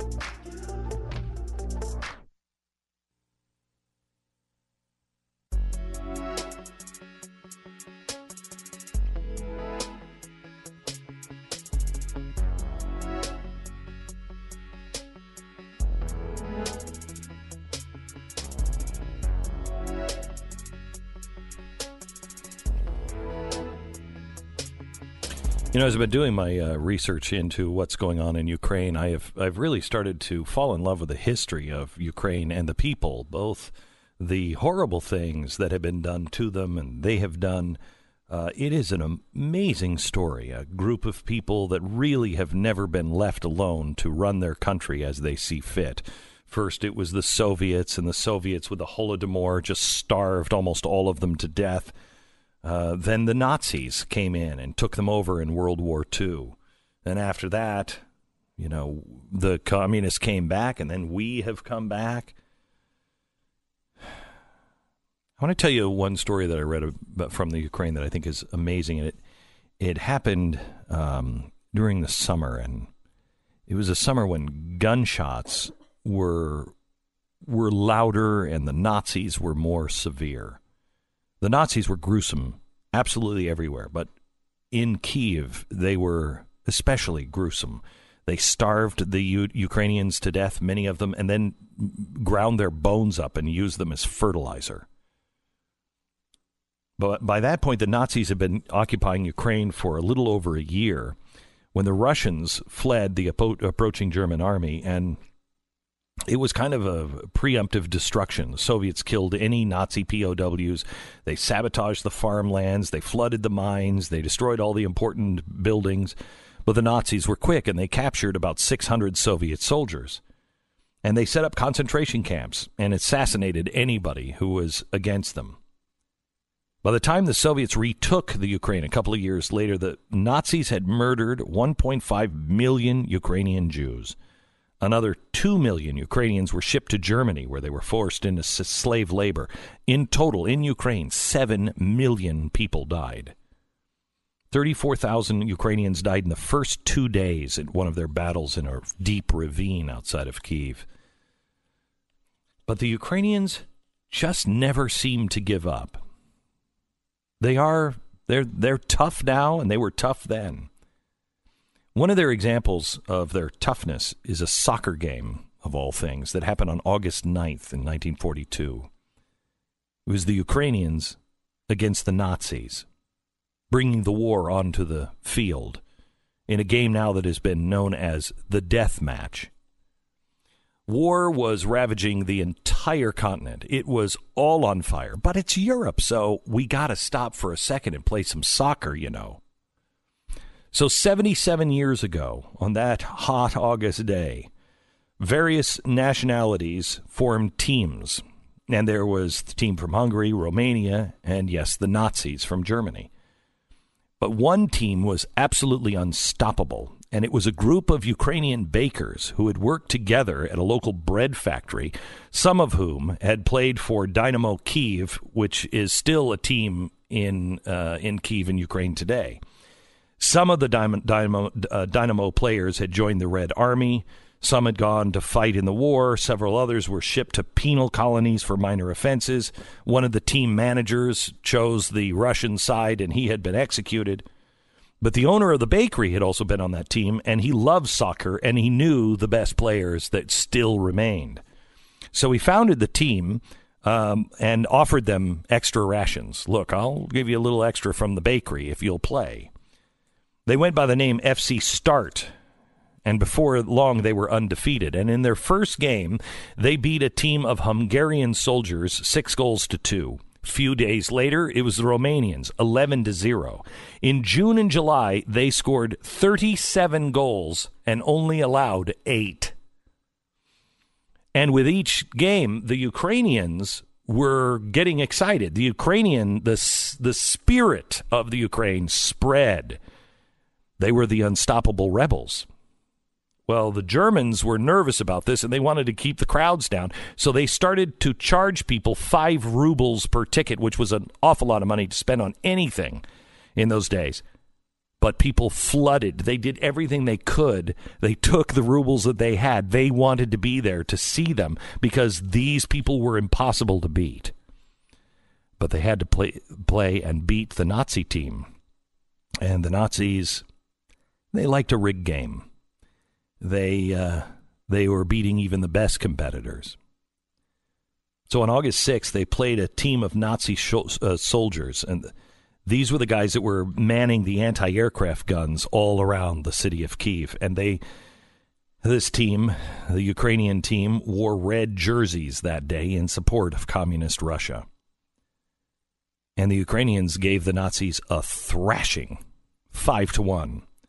Nazis had barely scored one goal, conceded five, This is an embarrassing defeat. The Germans were absolutely livid, and I don't think there's anything worse than a bunch of Nazis who are pissed off.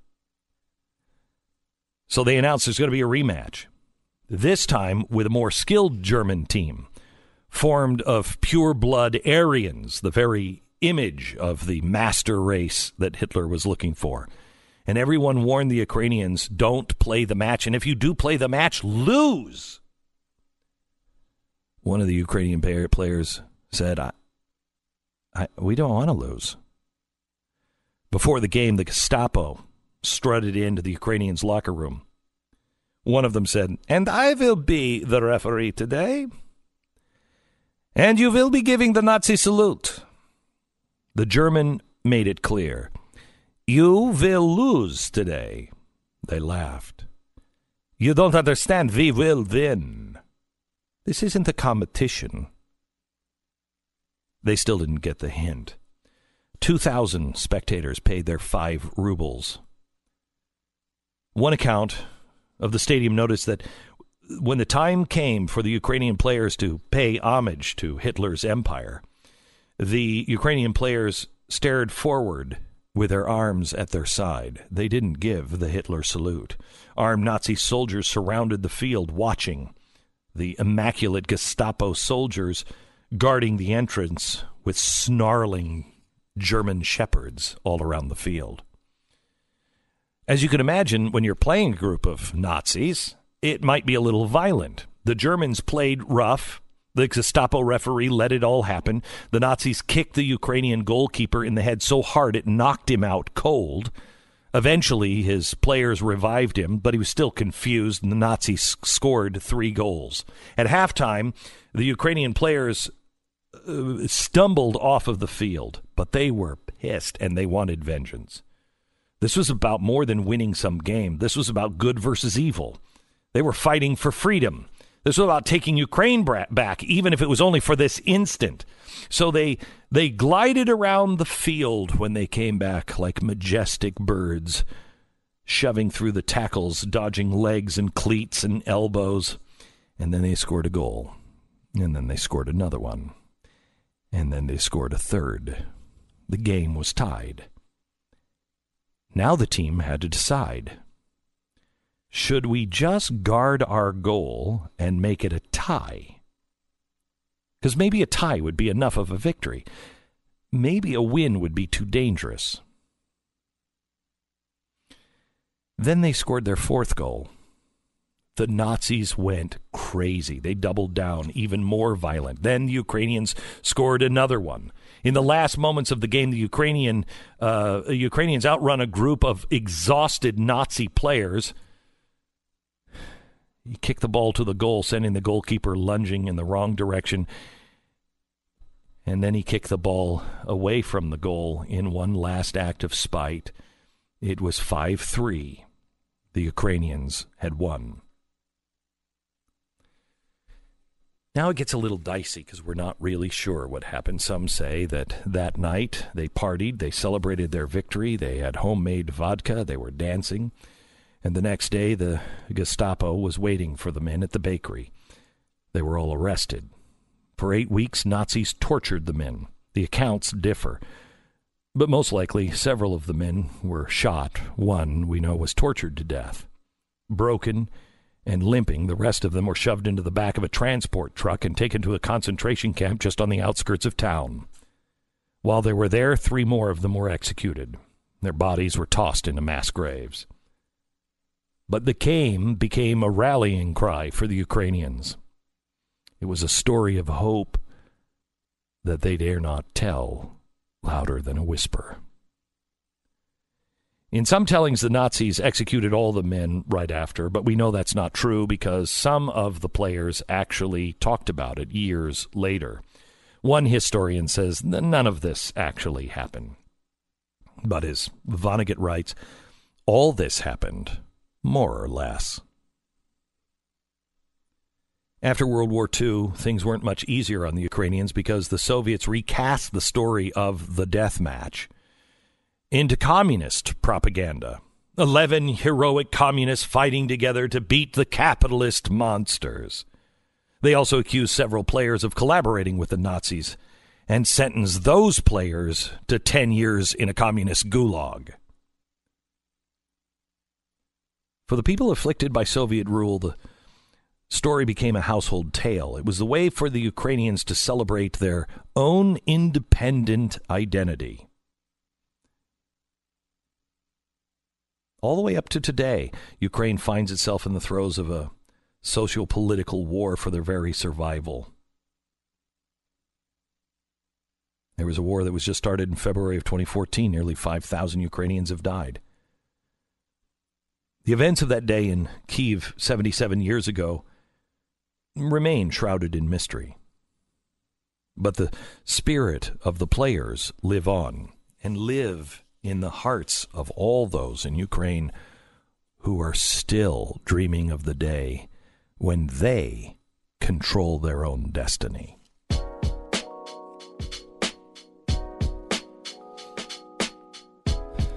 Oh boy, that Christmas party is coming up in a couple of months. Yay! And you know what? Invariably, you're going to hear the same thing through the grapevine that you hear every year. Yep, somebody's going to drag out the old chestnut about you being Ebenezer Scrooge because you won't replace the chairs in the office. And to be fair, I mean, I can't even see them from here, but I know they're. I mean, they do look like, you know, they've been stress tested by a group of monkeys. This year, why not surprise your employees with the new X Chair with its patented dynamic variable lumbar support? The X Chair is what you need for a comfortable workday, and thanks to the X Chair's 30 day no questions asked guarantee of satisfaction, you have zero risk. Most companies can't make that kind of offer, but then most companies, you know, don't make a product that no one ever returns. X Chair does and it's on sale now for $100 off. Just go to xchairbeck.com. That's xchairbeck.com or call 1 844 4xchair. Go to xchairbeck.com. Use the promo code Beck. You'll receive a free set of the new X wheels with your chair. It's xchairbeck.com, promo code Beck. You're listening to Glenn Beck.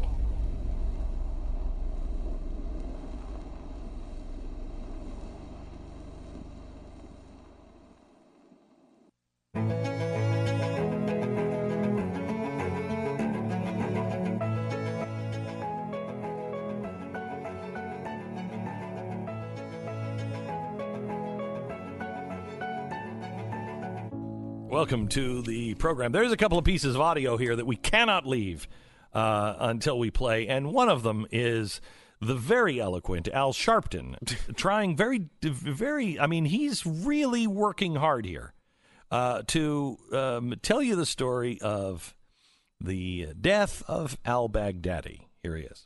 President Trump said that because of the killing of Al Baghdadi, Baghdadi, that the world is a better place. And I would give credit to he and those that were responsible for it. Uh-huh. But we have a lot of work that must still be done in the area of terrorism. Right. In the same area of the world where Al Baghdadi, Baghdadi was. Come on, that was worth it. There are just, Oh, you know, like that's worth getting up in the day to hear. the man can't speak, Glenn. This is a problem. Uh, there's a lot of Mm. Mm-hmm. No, jobs. I have like, a problem with uh, the English language. You do too. That's Yeah, true. We all do, but not quite not like him. that. Yeah, he has this sort of like you know how if you have like a a shelf that is loaded with trinkets, Mm-hmm. and someone bumps into it, and like one of them falls down, and then another one falls down, Mm-hmm. another one falls down. That's his like his like pace of speaking. like it's just like there's like they're just inexplicably coming down to this odd. He's like, I don't blah say Baghdadi. Play, play it again one more time. Play it one more time. what? President Trump said that He's because gonna bump of into the the, shelf. killing of Right. Al Boom. Baghdadi, Baghdadi, Baghdadi, that the world is a better place. is- and, And I would I give would credit to him and those that and were responsible for it. were, uh, But we have a lot of work that must like there, still be there. done. in Why are you pausing of on work? Right. We have a lot of work to do. We have a lot of work to do with terror. We have a lot of work to do with I bag think, Blackley. be- I think with because, Glag Blackley, because with in the prompter, bags. his eyes are looking down and he sees Baghdaddy. coming back. He's like, oh no, here it comes again. It's revenge of all those G's and H's. They're all coming. All right. Uh, how about Katie Hill? Can we hear the Katie Hill? audio? Yes, Do here's Katie. Here's Katie Hill. Republican Party is overwhelmingly held by old white men, Mm-hmm. and that is that is not good. until that changes. Then the Republican Party is is literally incapable of changing. When you see reactions like Lindsey Graham's or some of the other senators, Mm-hmm. Right. you can't help but wonder what are you afraid of? Oh. What's in your past? Oh, so that's a good question, Very Katie. good. May, Katie, may I? You've heard the, uh, you know, he who has a glass house shouldn't throw stones. May I just uh, update that for uh, this occasion? Um, those that have glass bongs should not be throwing stones. I, I'm just saying. I'm just, I'm just saying. Uh, Do we have time for Dave Chappelle? Uh, Chappelle was talking about political correctness on the uh, the red carpet. Political correctness has its face, its place. Excuse me. We all want to live in a Oh, sure. polite society. We just have to kind of work on the levels and come to an agreement of what that actually looks like. I personally am not afraid of other people's freedom of expression. I don't use it as a weapon. It just makes me feel better. And I'm sorry if I hurt anybody, et cetera, et cetera, yada, yada, yada. Everything I'm supposed to say. he was accepting the award for the Mark Twain Prize. Uh, it, you know, at the Kennedy Center, they do it every year, and here's this guy who everybody's saying, "Oh no, he's just he's great." He just won the National Award for Comedy Writing, the Mark Twain Prize. Uh, I don't know. Seems to be doing pretty good. A lot better than Al Baghdadi. Al Al Black Baghdadi, Black Taddy. Baghdadi. Snag, I snag a graph. Snag Blagley. I grabbed a, I grabbed a baggie. You're listening